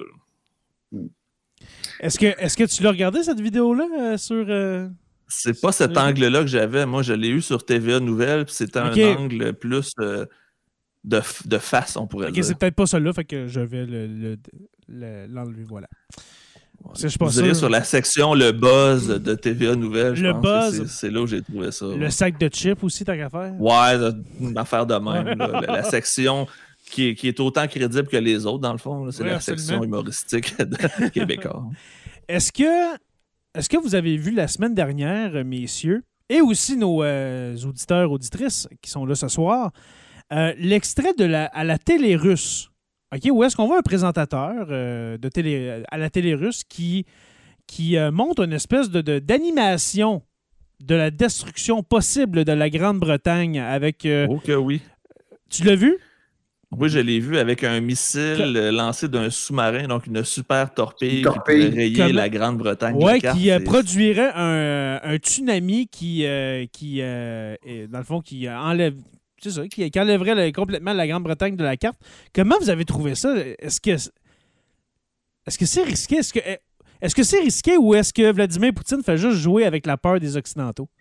Euh, attends, ben, c'est- c'est c'est un, un show de télé, tu l'as dit toi-même, tu sais, c'est-à-dire... C'est c'est quand même le show de- déclaration? de- d'affaires publiques le plus important de la Russie. C'est comme. Non, mais c'est une menace si on- on était directe. au. TVA Nouvelles ou quelque chose comme Ben, ça. écoute, c'est comme si tu essayais de déduire les intentions du gouvernement du Québec à partir des commentaires de Richard Martineau. Quand Ouais, mais Jean Martineau, il n'est pas payé par le gouvernement. En tout cas, si tu veux.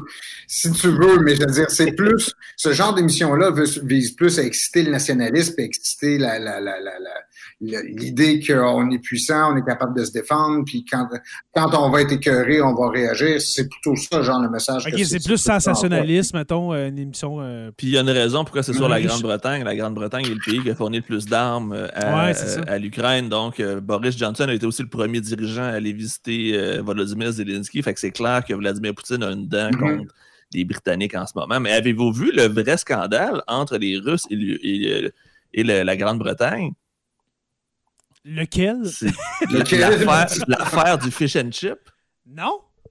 Non, ça me dit Oh, rien. ça, ça a fait réagir. Le, le Daily Telegraph en Grande-Bretagne a lancé une enquête jamais vue parce que à la télé russe, il y a deux politiciens pro-Kremlin, pro-russe, qui ont affirmé que le fish and chip, c'était pas une invention britannique, c'était une invention russe et que les Britanniques avaient volé l'idée aux, Oh. euh, aux Russes et que là, il y a les médias britanniques ont pris l'histoire et ont fait des recherches historiques pour prouver que le fish and chip est bien une invention et une recette britannique. Fait qu'on s'en est pris au plat national. J'imagine Gordon Ramsay dans sa cuisine en train de chialer. Mais On ça lui a volé montre, son plat. Ça m'étonne qu'ils fassent ça aux Britanniques et pas aux Québécois. avec la poutine, Ils c'est ça. poutine. Je vais essayer de trouver l'article du Non, mais ça fish and chip. euh. Eh, ben, je ne la savais pas, cette histoire-là, mais est-ce que ça montre justement que cette guerre-là, ben, il, démontre la Russie qu'il la perd? Là? Quand t'es rendu à dire que le fish and chip, c'est une, une invention, c'est un, un plat russe, là. Il était plus ben, c'est ben quand même d'arsenal très sérieux ton- courrier international. là. C'est pas un, c'est pas un Mm. tabloïd. là, Ouais, qui c'est a- ça. a écrit cet article-là. Ouais, Mais c'est- c'est c'est- c'est encore la guerre des idées en arrière, puis la guerre de la réputation. Des, ben, Oh, mais c'est rien, fish and chip, là, C'est- maintenant. c'est- là. c'est- Ben oui, c'est rien. C'est c'est précisément ça. C'est rien. C'est c'est- c'est Qu'il gagne ou qu'il perde la guerre, il pourrait faire des, des, des, des traits d'humour ou des, des Ouais, petits c'est pics comme ça sur le plat national. là. Euh, Oh, J'adore ça. Euh, messieurs, pour terminer l'épisode, parce qu'il nous resterait à peu près 10-15 minutes, euh, parlons de ce fameux 9 mai. Et puis là, Stéphane, dans notre conversation Messenger, tu nous, tu nous as parlé aussi du 8 mai. Il faut faire la différence La entre- raison pourquoi les deux n'ont pas la même. Oui, parce que on le parlait 8, du 7, du 8 et du 9. parce que le 8, il- quand même, le 8 et le 9, il y a quelque chose. euh, il, y a, il y a quelque- il y a quelque chose qui les C'est relie. quelque chose, là, 77 ans. C'est ça, il y a quelque chose qui les relie. C'est pas seulement 24 heures. Là. Ouais, non, et, et, ah, ah, c'est drôle parce que même pour la guerre actuellement, pour moi, dans mon esprit, la guerre en Ukraine a toujours commencé le 23 février. Ok. 23 février est une date importante pour nous ici parce que c'est la, la, la fête de ma conjointe. Alors donc, le 23 février, Ah, ben, on célèbre ça. Moi qui a, qui a l'habitude souvent de me rappeler des dates importantes ou des, des anniversaires importants faisant des liens avec des, des, des, des moments historiques, je me disais, ben là, je peux plus rater la- l'anniversaire de ma blonde. Ça. Mais non, parce que... À moins que tu te trompes et tu dises le 24, puis finalement tu skippes la journée puis tu t'en rappelles le lendemain Mm. matin. Oui, mais c'est- le problème, c'est que la- la- le 24 est la vraie date, parce que la guerre commence en, en Ukraine le 24 février, 24. heure locale. Mais Alors nous, que il est le nous, on- 23 au soir. ouais. Nous, on est le 23 soir, je l'ai appris vers 11h le soir. euh, Exactement. le début de la guerre. Donc, pour moi, dans mon esprit, c'était le 23 février. Et avec l'histoire de la capitulation allemande, pourquoi on a toute cette histoire-là du 7, 8 et 9 mai 1945? Alors, on ne sait plus quelle date fêter la fin de la guerre en Europe? Ah, au Japon, on le sait, c'est le, le 2 septembre, là, mais euh, le problème, c'est que d'abord, les Allemands ont euh, capitulé vis-à-vis les Occidentaux, c'est-à-dire qu'il y a une première capitulation qui est signée à Reims, en France, le 7 mai 1945. Et le seul soviétique qui assiste est un attaché militaire qui n'a pas de fonction euh, autre que celle, si tu veux, d'être euh, justement un, observateur. russe pendant cette journée-là. tu sais. Ouais, et, et pour, pour Staline, ça n'a aucune valeur, ce traité-là. Alors, ils, in- ils insistent, les Russes vont insister, parce que, justement, on veut reconnaître, et là, on ouvre un débat qui va durer jusqu'à aujourd'hui encore, Mhm. mais c'est la reconnaissance de la contribution soviétique, contribution incontournable à la victoire de 1945.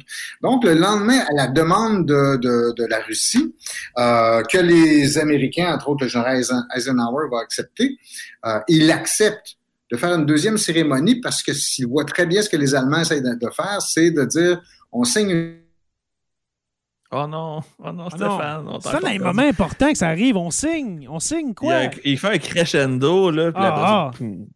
Déception. Déception, ouais, vraiment. Oh non. Ben, je peux continuer parce que je vais essayer de le, de le continuer. C'est que dans le fond, oui.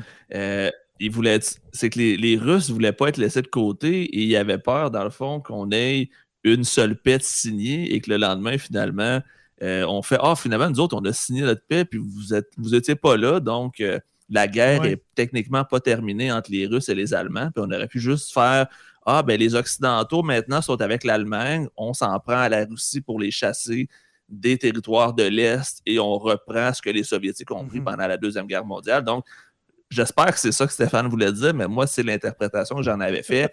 c'est que les Russes avaient peur, dans le fond, d'être mis de côté et qu'ensuite, on utilise le prétexte pour dire vous n'avez pas signé la capitulation, donc techniquement, vous êtes toujours en guerre avec l'Allemagne. L'Allemagne, maintenant, est sous le contrôle britannique, français et américain. Donc, vous êtes en Alors, guerre contre pour les ça- Français, les Britanniques et les Américains, tu sais. Alors, c'est pour ça que ça a été signé deux jours plus tard. Exactement, parce qu'on voulait avoir un général russe dont j'ai oublié le nom, mais c'était le général, tu sais, c'est le, le Eisenhower, mettons, de euh, l'URSS qui va être là, qui va signer avec euh, un général américain, un général français, puis un général britannique aussi, si ma mémoire est bonne. J'ai juste Molotov dans la tête, mais je sais que c'est pas ça. Non, je je sais que c'est pas ça. Non, c'est. Non, j'ai- j'ai- je m'en rappelle pas c'est quoi son nom, là, j'ai... C'est, c'est, c'est, Et là, c'est faites un pas de jeu de- personnage qui a juste fait ça. Là. Et là, faites pas de jeu de mots dans le chat avec des cocktails, je le sais. Là, on voit, on voit Raoul Boboul qui dit censure. Lucille Patnaud qui dit il y a du sabotage russe là en Ah, ce c'est moment. clair, c'est sûr, c'est sûr que le professeur Roussel est suivi par les services secrets russes à la C'est quantité sûr. de choses qu'il doit dire. C'est sûr, sûr, sûr qu'il est. Il est Le- sur la le- liste. Tu sais, la liste qu'ils ont C'est sorti au début du conflit là, avec tous les membres du Parlement euh, canadien, euh, tu sais, justement, les libéraux. Ah, oh, le ouais, j'ai, Mathieu. Tremblay, c'est Djoukov, je crois, le général russe. Exactement. Merci. C'est exactement ça. C'est le général Zhukov qui a signé pour, euh, pour Staline euh, la capitulation et le, le jour de la victoire du 9 mai, qui est le lendemain euh, de tout le monde. Et c'est pour ça, puis c'était pour revenir à ça, ce que ce qu'Hassan voulait nous dire, c'est que partout en Occident, on fête la, le jour de la victoire ou la fin de la guerre le 8 mai, Ouais. et qu'en Russie, on le fête le 9 parce que pour eux, la fin de la guerre, c'est le lendemain C'est le lendemain, ouais. quand on a signé, ce qui fait qu'on a eu deux célébrations, une le 8 partout et une le 9 en, en Russie. Ça fait que les Russes ont comme leur propre fête alternative, leur propre réalité. Fait que pour de la, de la propagande nationaliste, c'est bon ça. aussi de dire que c'est nous autres qui a la bonne date, c'est nous autres qui l'a arrêté la guerre. Donc, eux, ils Mm. fêtent une pré-arrêt, un pré-arrêt ou un- une pratique générale de fin de guerre, c'est nous autres qui a la vraie. Puis, tu sais, c'est dans la. C'est pas surprenant là, depuis, euh, depuis euh, 100 ans que c'est de même que justement, il faut que ce soit plus différent des uns des autres. Écoute, mon cher euh, Jonathan Saint-Prof du Lapierre, on a perdu Stéphane. Je pense que son, sa connexion Internet a déconnecté, mais t'avais-tu un autre point ou deux? On pourrait se faire une petite conclusion, puis s'il revient, Oui. on lui laissera le mot de la fin. hein. Ben justement, le dernier point que je vous avais envoyé, les gars, c'est pourquoi. Ben les gars. On Euh, a tu- compris. toi et ton alter ego, je ne sais pas son nom, mon cher euh, Jonathan Saint-Prof du Lapierre, mais euh, pourquoi souligner encore cette fête-là? Pourquoi c'est si important de fêter le 9 mai chez les Russes? Sûrement que c'est un événement très valorisant. C'est très valorisant pour le peuple russe, justement, d'avoir. Parce qu'il y a une chose, il y a une chose qu'on ne peut pas enlever aux Russes, c'est d'avoir été les premiers à mettre les pieds dans Berlin. C'est, en fait, c'est- le 9 mai, c'est la plus grosse victoire probablement de l'histoire Ouais, militaire C'est tout ça. court. C'est Ouais. comme, tu peux pas passer à côté de ça et c'est la journée la plus importante du calendrier russe. C'est la fête nationale russe. C'est comme la Saint-Jean-Baptiste québécoise, version russe, sauf que nous, on célèbre le fait qu'il y a 20 millions de Russes qui sont morts pour chasser Hitler au Ouais. du pouvoir. Et ça a tellement été cultivé comme un élément nationaliste patriotique Central, par l'URSS. c'est ça, ouais. Exactement. C'est- toute le, l'his- tu sais, dans le fond, le calendrier russe est construit autour du 9 mai. C'est vraiment Ouais. tout, toute l'importance est là. Et avec tout ce qu'on met aussi comme budget à chaque année, rappelez-vous, si vous avez déjà vu des, des vidéos de l'URSS, à chaque année, il y a toujours eu des grosses, grosses, grosses parades. euh, de Avec des portraits de Lénine, de Staline. le- Exactement, des gros là, missiles ouais. nucléaires sur des camions, des hordes de tanks, des milliers de soldats. C'est une démonstration de force en même temps. C'est un beau, c'est un peu comme les Coréens font à chaque année. La Corée du Nord fait souvent des, des défilés de la sorte. Mhm. Ils n'ont pas volé l'idée à personne. C'est une copie de ce que les, les, les Russes font euh, depuis, dans le fond, 1945. Et là, je crois qu'on vient de revoir Stéphane arriver. Oui. On a essayé de compléter pour toi. J'espère que j'ai pas dit n'importe quoi, mais en gros, on expliquait un peu là, que c'est Zhukov, je crois, le général russe qui est venu signer. Est-ce que tu nous confirmes? Euh, je me souviens plus du nom. Je pense que oui, je pense que c'est un ce. C'est quelqu'un qui l'a soufflé dans le chat. Mm. Mais, mais je ne sais pas si c'était parvenu à cette conclusion-là aussi, que le problème, en fait, c'est que la capitulation allemande à Berlin a été signée à 11h30 le soir. Ah, et il y a je une heure de différence entre Moscou et Berlin. Donc, ça veut Ah. dire qu'elle est signée le 9 mai, heure de Moscou, 8 mai, heure de Berlin. Ah, et tu vois, je t'ai rendu vraiment plus loin que ça. Oh là Parce que c'est pour, ça qu'on est rendu avec le 7 mai, la capitulation de Reims, la capitulation de Berlin Ah, au même ouais. moment, mais Ça en joue deux, sur deux jours. Ouais. OK, fait que moi, je suis parti avec une théorie complotiste ben trop intense, finalement. Parce qu'en en gros, ce que j'avais dit, Stéphane, c'est que si euh, les Russes avaient, la, la première signature, dans le fond, qui a été faite, c'est que s'ils n'avaient pas accepté que l'URSS signe, ça veut dire que l'URSS aurait été encore techniquement en guerre contre l'Allemagne. Oui, mais c'est ce que ça- les Américains et les alliés occidentaux voulaient, euh, risquaient de se faire imposer par les Allemands, c'est signer, c'est signer seulement la capitulation de Reims.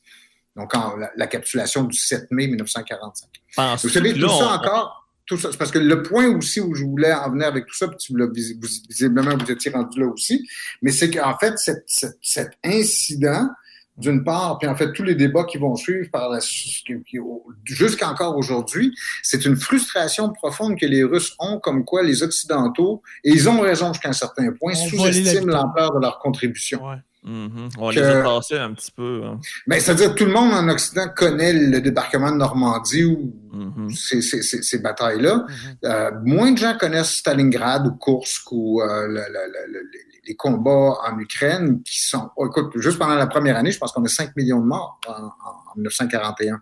Euh, c'est- c'est c'est énorme, en fait, le prix que les Soviétiques ont payé et on a plutôt l'impression que c'est une guerre qui a été gagnée par les Américains, ce qui est en partie vrai, mais la contribution soviétique, elle est, on peut pas évaluer directement qui a fait quoi dans, dans toute cette histoire-là, mais elle est importante et cette frustration-là qu'ont les Russes, elle apparaît tout le temps depuis justement la fin de la guerre froide et depuis que les, les- les Russes ont l'impression d'être laissés sur la touche dans beaucoup de décisions. Tu sais, la frustration pour cette, cette histoire comme quoi l'OTAN avait promis de ne pas euh, Prendre de nouveaux pays. s'approcher, Ouais.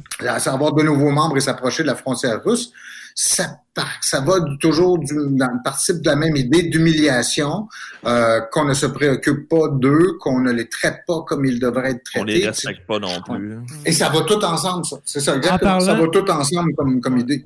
En parlant de ça, justement, cette fameuse promesse, ça a été la pire erreur de Mikhail Gorbatchev de ne pas signer ça. De- de- de- si, si la promesse verbale existe, pourquoi il n'y a pas eu de signature, un papier disant ça? Mhm. Ça a été la pire erreur, la dernière erreur de Gorbatchev. Et est-ce que ça aurait été même un, un papier, est-ce qui aurait été suffisant pour, euh, pour empêcher l'élargissement? Euh, parce que déjà, au début, il était question de ne pas intégrer l'Allemagne de l'Est dans l'OTAN. C'est c'est le, le- le premier éla- élargissement d'après-guerre froide, parce qu'il y avait déjà eu quatre élargissements avant. Quand il y a eu la Euh, premier- réunification de l'Allemagne, euh, C'est ça, donc l'Allemagne de l'Est, de facto, est devenue dans l'Alliance Atlantique. Mais comme Sinon, pas choix, tu peux pas dire qu'on protège juste la moitié d'un pays. C'est comme si on protège pas le Québec, mais le reste du Canada. Mais pourtant, c'était sur cette question-là en particulier qu'on discutait. Il n'était pas question encore d'avoir la Pologne, la Hongrie, euh, la, la, euh, la République Les pays tchèque. baltes, surtout. hein. Les Pays-Bas, on était très loin de là. Les Pays-Bas, en fait, vois-tu, c'est, beaucoup plus tard sur la liste. Le premier élargissement, c'est ça, Hongrie, Pologne, euh, République tchèque en 1999. Euh, donc, un temps, un grand moment là, qui s'écoule entre... euh, C'est au moment où les Russes, l'économie russe est au plus faible, où le pays est Voilà. à son plus bas, fait qu'il n'y avait pas les moyens de contre-attaquer ou d'offrir mieux à ces pays-là pour refuser. Dans le fond, Ils ont- les Américains ont profité d'un moment de faiblesse important pour faire, euh, faire leur move. Il faut dire que la plupart de ces, ces, ces peuples-là en ont gros sur le cœur contre les Russes dans la mesure où, justement, l'imposition des régimes communistes après la Deuxième Guerre mondiale, des régimes soviétiques, je devrais dire, parce que c'est pas du communisme, c'est du soviétisme, euh, a laissé, a laissé, et un passé très lourd dans, dans, dans, dans bien des cas, notamment pour les Ukrainiens. Euh, on parle souvent de la famine de 1933-1934. tu sais, C'est, c'est des, un passé- les, passifs, les, les Russes ont un passif très lourd avec bon nombre de ces populations-là. Mhm. Mais faut dire la- on pourrait parler des Faut- Tchèques, euh, etc. aussi, euh, 1968. La révolution de Prague, euh, Mhm. printemps Ouais, de Prague, le printemps de Prague, Printemps de le, Prague. le, le, le- le soulèvement de Budapest. baisse en octobre euh, 56. Mais ce sera pour un autre épisode, mes chers amis. Oui, tout à fait. Après la bon, pause. Après la pause. J'imagine que Cooptel de, de l'Estrie vous présente ses excuses pour euh, Ouais. les petits soubresauts Internet. Mais c'est pas grave, on a rattrapé le collier, mon cher. On est bon pour euh, je, le improviser. sais, je le sais, je le savais. Je le oui, savais, je le savais. absolument. En fait, Messieurs, merci beaucoup de votre, euh, de votre participation à cet euh, épisode 194, je le répète. On s'en va vers la 200e à, à pas de géant. Mais ça se pourrait qu'on prenne des fois des, des petites pauses, des fois peut-être aux deux semaines d'ici le mois de juillet. Qui sait? Hein, qui sait pour arriver euh, avec la 200e qui sera à Mais on peut pas vraiment prédire, Jay, parce qu'on sait pas ce que l'actualité nous réserve. Je sais bien, On- Joe, Demain ouais. matin, les Taïwan pourraient être envahis par la Chine, puis on devrait faire 12 épisodes là-dessus pour expliquer tout ça. Ben, si Mm. c'est ça, si c'est ça, regarde, faut que la 200e, là, elle, se fera, elle se fera à mi-juin, en plein. On En- la en plein 250e au pire. Ben ouais, là, en plein rush, euh, en plein rush d'examen, etc. C'est plus pour ça, nous autres, qu'on veut faire la 200e en juillet, avec le cœur léger. Hein, voilà. Mhm. Alors, merci les- beaucoup. Merci beaucoup, les gars. Jonathan Saint-Pierre, dit le prof. On se revoit la semaine prochaine, peut-être? Ok, oui. Yes. Grand merci, les chers collègues. On se reparle Oui. très bientôt. Mais merci à toi, professeur Roussel, encore une fois. On n'a pas parlé de tank, là, mais c'est pas grave. oui, moi, je continue à en parler pendant que vous n'étiez pas là. Oui, on en a parlé. ouais, c'est ça. Pendant tes coupures Internet. merci, merci aux abonnés. Euh, euh, merci aux abonnés de, de, des pages de Jonathan le prof sur la Terre des Hommes. Et les cinq personnes, on a atteint un pic de cinq sur la, le- sur la chaîne YouTube. Ce qui est, Oh vraiment, ce qui est vraiment un délice. Ben, c'est mieux que zéro. oui, voilà. Mm. Et puis, je dis un délice parce que tu as dit, mon, euh, tu as mis, euh, tu as épinglé, mon cher Jonathan Saint-Pierre le prof, un commentaire de Raoul Boboul qui dit Un délice ce live, merci à vous et vive patron le pitou. je sais pas c'est quoi. C'est le chien de tantôt. Le C'est- chien. Le patron, c'est le Ah! chien ukrainien. Oui. ok, le pitou. Le, est- le méda- le mé- le médaillé du déminage. Oui, voilà. c'est vrai, c'est un Jack Russell. Il y avait, en tout cas, Mm. on n'a pas les mêmes chiens euh, des mineurs hein, euh, aux États-Unis euh, euh, qu'en Ukraine. Alors, euh, merci à vous tous et vous toutes d'avoir été là euh, ce soir pendant le live. Merci à nos membres Patreon qui nous soutiennent. Euh, si vous voulez ce genre d'épisode à toutes les semaines ou presque, euh, eh bien, c'est sur Patreon que ça se passe. Ben, plus euh, sur le groupe privé, le groupe Facebook privé de Sur la Terre des Hommes, qui s'appelle Sous la Terre des Hommes, pour faire un peu différent. Alors, si vous voulez devenir patron ou patronne, euh, dans le fond, un membre Patreon, c'est bien simple, c'est le patreon.com barre oblique SLTDH et puis on va vous accueillir avec plaisir. Et puis, euh, attendez-vous quand vous devenez un membre Patreon qu'on vous demande, euh, dans le fond, euh, une invitation pour qu'on devienne ami Facebook parce que sinon, on ne peut pas vous ajouter sur le groupe des patrons et patronnes. Alors, ça se pourrait que vous receviez une invitation Facebook de ma part. Alors, euh, merci à vous tous et vous toutes. Et puis, on est euh, juste pour, vous rappeler qu'on est disponible sur Apple Podcast, Spotify, Google Podcast euh, et euh, aussi YouTube, bien sûr. Euh, Qu'est-ce que je manque? Amazon Music. Et puis, maintenant, depuis deux semaines, sur Deezer. Deezer. Deezer pour nos, cou- nos cousins français. Alors, allez sur Deezer. Euh, merci à nos patrons, les curieux, stagiaires, euh, historiens, érudits et notre orateur, euh, Construction avec un S, Rivard de Rouen-Noranda. Euh, je vous invite à rejoindre la page Facebook Sur la Terre des Hommes podcast et puis Sur la Terre des Hommes, la communauté, pour venir euh, discuter avec nous. Merci à Denis pour nos merveilleux gaminets, euh, nos t-shirts ou gilets qu'on porte fièrement de Sur la Terre des Hommes. aujourd'hui. Habituellement, Ah, j'en ai un, pas un? Hey, là, j'en ai comme 12 chez nous. Je sais plus quoi faire. Je pense que je vais aller donner à la friperie de mon coin parce que là, j'en ai vraiment trop. Euh, Sur la Terre des Hommes est une présentation des éditions Derniers mots. N'oubliez pas qu'à tous les jours, nous écrivons l'histoire et on se revoit très bientôt pour une autre page d'histoire de Sur la Terre des Hommes. Bonsoir à tous et à toutes et bienvenue à ce nouvel épisode de Sur la Terre des Hommes, épisode 198. On s'approche dangereusement, mais sûrement Ouais. du Ça veut dire qu'il en reste juste un. euh, on a un de lousse en, en juin. Ouais.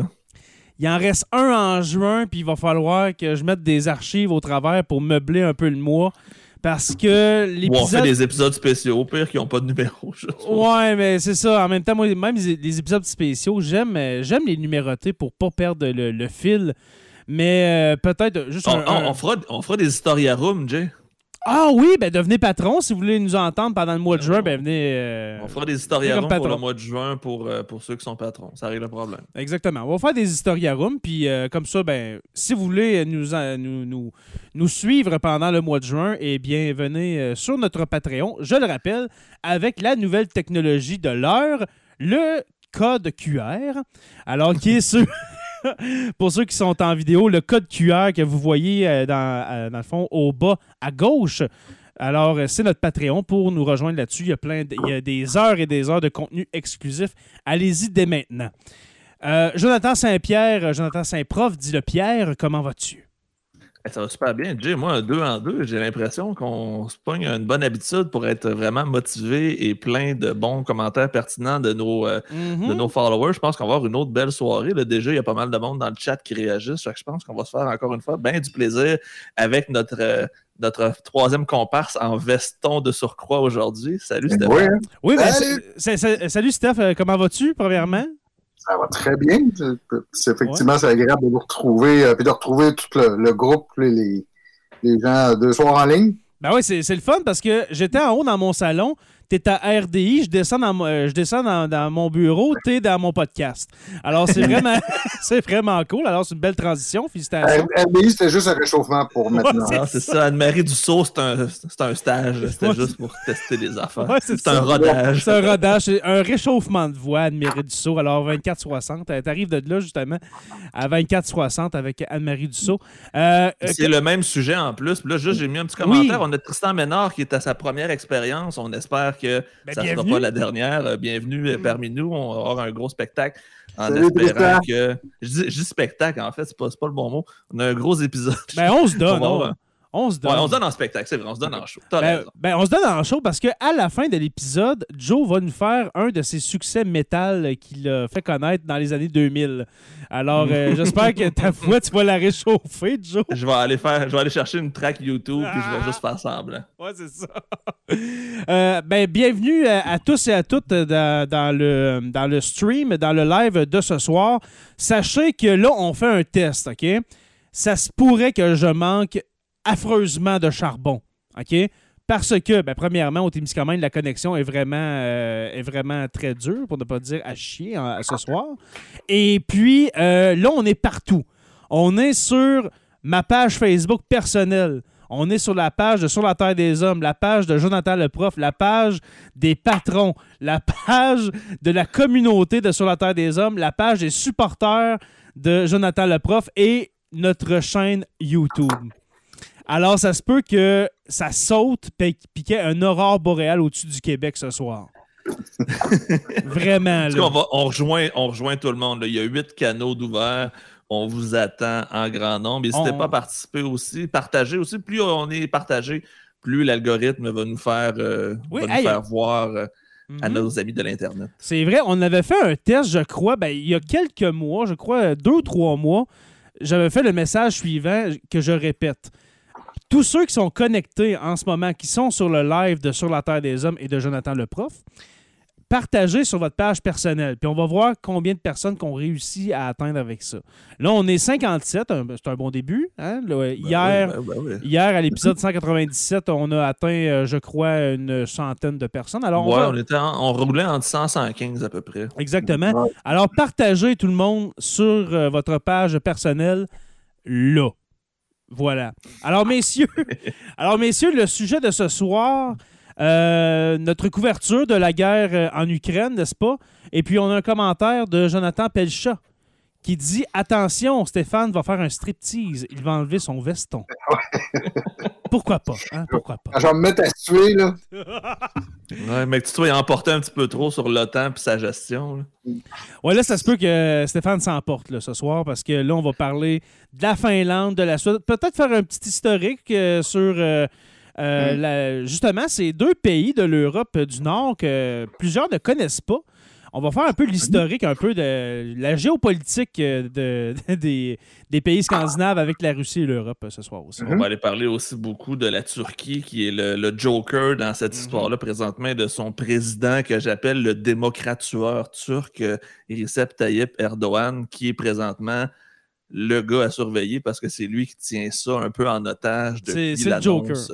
C'est le Mhm. Joker, c'est le Joker, je crois, dans la manche euh, de, de, de Vladimir Poutine, ce cher Erdogan. Exactement. exactement.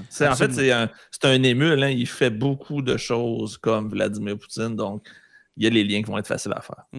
J'ai une question, je vais vous la poser, et puis les gars, préparez votre réponse pour tout à l'heure quand on va parler de la Turquie. Est-ce que c'est possible de sortir la Turquie de l'OTAN? Répondez pas, on, en parle tantôt. Euh, on va parler un peu d'actualité de, la guerre en, Ukraine avant de parler justement de cette demande de la Suède et de la Finlande excusez, pour rejoindre l'OTAN. Premièrement, euh, depuis notre dernier épisode sur la guerre en Ukraine, eh bien, euh, si vous étiez en dessous d'une roche dans les deux dernières semaines, eh bien, sachez que Mariupol est tombé le 21 mai, que, que l'usine, la Syrie d'Azovstal, euh, qui avait des, des- des centaines, euh, des centaines de personnes, voire quelques milliers, eh bien, c'est se vide tranquillement. Euh, un millier, à, peu près un millier de, de- soldats de- du régiment Azov qui est reconnu quand même pour être assez. c'est un peu le, le- le- le- régime, pas le régime, mais le, régiment Wagner du côté de, l'Ukraine, là, on s'entend, là, les, les, le, le- le régiment d'Azov. Eh bien, 1000 Ouais. 1000 de ces soldats. prétexte aussi beaucoup. C'est- eux autres que t'a- t'accuses, que, que les Russes accusent d'être nazis. C'est eux, justement. C'est des ultranationalistes, c'est vrai, puis c'est des, euh, des, des, des- et, euh, je, ça sert beaucoup la cause de la propagande russe. Exactement. C'est un beau, un beau hasard si cette gang-là minoritaire existe au fin fond de l'Ukraine. Ouais. Mm. Justement, il n'y a pas de grandes grand sociétés qui n'ont pas des gens comme ça. là, toutes les sociétés ont ça. Au Canada, il y en a des néo-nazis Oh, aussi. Il y en a partout. là. Mm. Oui, vas-y, mon cher, tu as épinglé un, un- un Oui, on a, on a Léane euh, qui, je crois, est une fervente euh, admiratrice de notre euh, podcast parce que je crois qu'elle a des origines ukrainiennes et qu'elle aime beaucoup quand on Mhm. parle de l'Ukraine. Donc, salut Léane, j'espère que tu vas apprécier notre épisode encore une fois aujourd'hui. Oui, et puis, euh, Léane, si, euh, si on s'emporte sur certains détails qui sont faux, eh bien, je, nous t'invitons à nous euh, remettre sur le, droit, euh, sur le droit chemin. Voilà. Il y a toujours le risque aussi qu'on prononce mal le nom des, des lieux ou le nom des personnes euh, Mhm. Mhm. Comme Ouais, on n'a Lou- pas l'accent cyrillique. Ouais, c'est ça, comme la, la région de Luhansk, moi, depuis le début, je dis Lugansk. Euh, Les, deux, les deux sont acceptables. Ah ouais? J'ai vu les deux, moi. Ouais, j'ai vu les vu écrits avec un G puis avec un H. OK. Comme euh, Erdogan, que moi, j'arrête pas de dire Erdogan. Ben, en fait, euh, les Français ils disent Erdogan. J'écoute des reportages français, ils disent tout Erdogan. Ah, dans le C'est- fond, je suis pas c'est le. Ah. Erdogan qu'il faut dire. Ouais, avec l'es- l'espèce de, de petit accent grave et accent Mhm. aigu en même temps sur le G. Erdogan, Ouais, voilà. Le, le turc, c'est une langue euh, qui est quand même assez différente de ce qu'on connaît d'habitude. Mm, exactement. Alors, euh, ça, dans l'actualité, chute de Mariupol et de vos réactions, euh, messieurs, euh, c'était quand même malheureusement prévisible qu'est-ce qui s'est passé. La ville, on dit qu'elle est détruite au minimum à 90 C'est Ça n'a aucun sens. c'est une, c'est une boucherie, c'est une perte totale. Et puis, quand est-ce qu'on va avoir le nombre de, de- de victimes exactes de Mariupol? On le saura saura- probablement jamais Non. parce que les Russes, ils vont garder ces chiffres-là secrets. En fait, la Russie, présentement, joue la game de l'assimilation à vitesse extrême. On les voit, ils donnent des passeports instantanés à tous les Ukrainiens de la région qui en veulent un pour vraiment essayer de, de- de montrer à quel point ils sont venus libérer cette région-là Mhm. des méchants nazis ukrainiens. Et euh, on le voit, c'est un beau, beau spectacle de propagande parce que dans les faits, euh, les gens de Mariupol ne voulaient pas être envahis par les Russes, ne voulaient pas avoir ce, ce problème-là. Et les Russes avaient besoin de Mariupol pour une raison stratégique. C'était surtout pour relier euh, le Donbass avec la Crimée et couper l'accès à la mer à l'Ukraine, contrôler Ouais. encore plus l'exportation de blé ukrainien. On va en parler tantôt, mais le blé ukrainien, c'est un autre enjeu super important. Et c'est pour ça qu'on regarde tous vers Odessa présentement, qui est la seule porte de sortie qui reste pour euh, l'exportation du blé ukrainien. Sinon, qu'ils veulent l'acheminer par train, que la, je pense que c'est l'Allemagne qui proposait de faire Ouais, il y a des pays de l'Union européenne qui voulaient les faire sortir par la mer Baltique ou un autre, tu sais, dans- par un Ouais. autre coin, mais quand même, ça, ça devient compliqué. Ouais. Et c'est- temporaire, c'est peut-être Ouais. nécessaire. Mais par Mhm. chemin de fer, euh, de, de ce que j'ai vu dans les derniers jours, c'est que oui, en ce moment, on essaie le plus possible d'exporter ces céréales-là, les sortir d'Ukraine, parce que là, on parle de millions, à peu près 20 millions de tonnes de céréales qui, sont, euh, qui sont dans des silos et qui n'attendent que de sortir de l'Ukraine. Parce que là, on va en parler euh, peut-être tout à l'heure, mais une peut-être une crise, euh, une crise alimentaire majeure est à l'horizon. Ben, c'est déjà Euh, le cas dans plusieurs ouais. pays d'Afrique du Nord qui sont 100% dépendants de l'exportation du grain euh, ukrainien. Fait que Vladimir Poutine prend aussi en otage plusieurs autres populations civiles avec cette guerre-là. Et c'est peut-être ce qui va lui coûter le plus cher parce qu'il y a beaucoup de pays africains qui supportent Vladimir Poutine parce que les Russes ont investi quand même beaucoup d'argent en, en Afrique, dans certains pays. Donc, Ouais. peut-être que ça va se revirer contre lui. Donc, j'ai hâte de voir. Ben, j'ai hâte. J'ai l'impression que ça risque d'avoir une, une influence sur, sur la suite des choses. Et puis, souvenez-vous, messieurs, euh, que la dernière fois qu'il y a eu une crise alimentaire dans, dans les pays du Maghreb, dans le fond, dans le nord de l'Afrique, eh bien, il y a eu le, le- le pr- le printemps, printemps. arabe. Mhm. Ouais, le printemps arabe. Et puis, ça Il y a bra- 10 ça ans, presque jour pour jour en passant. Oui, c'est vrai. Euh, ben, 11 ans, c'est en 2011, je crois. En 2012? Non, ça, c'est le printemps érable. Non, mais c'était pas la même année. Je pense pas, non. Non, c'était c'était l'année d'avant. C'est la même année. Ouais, c'était l'année d'avant, je crois.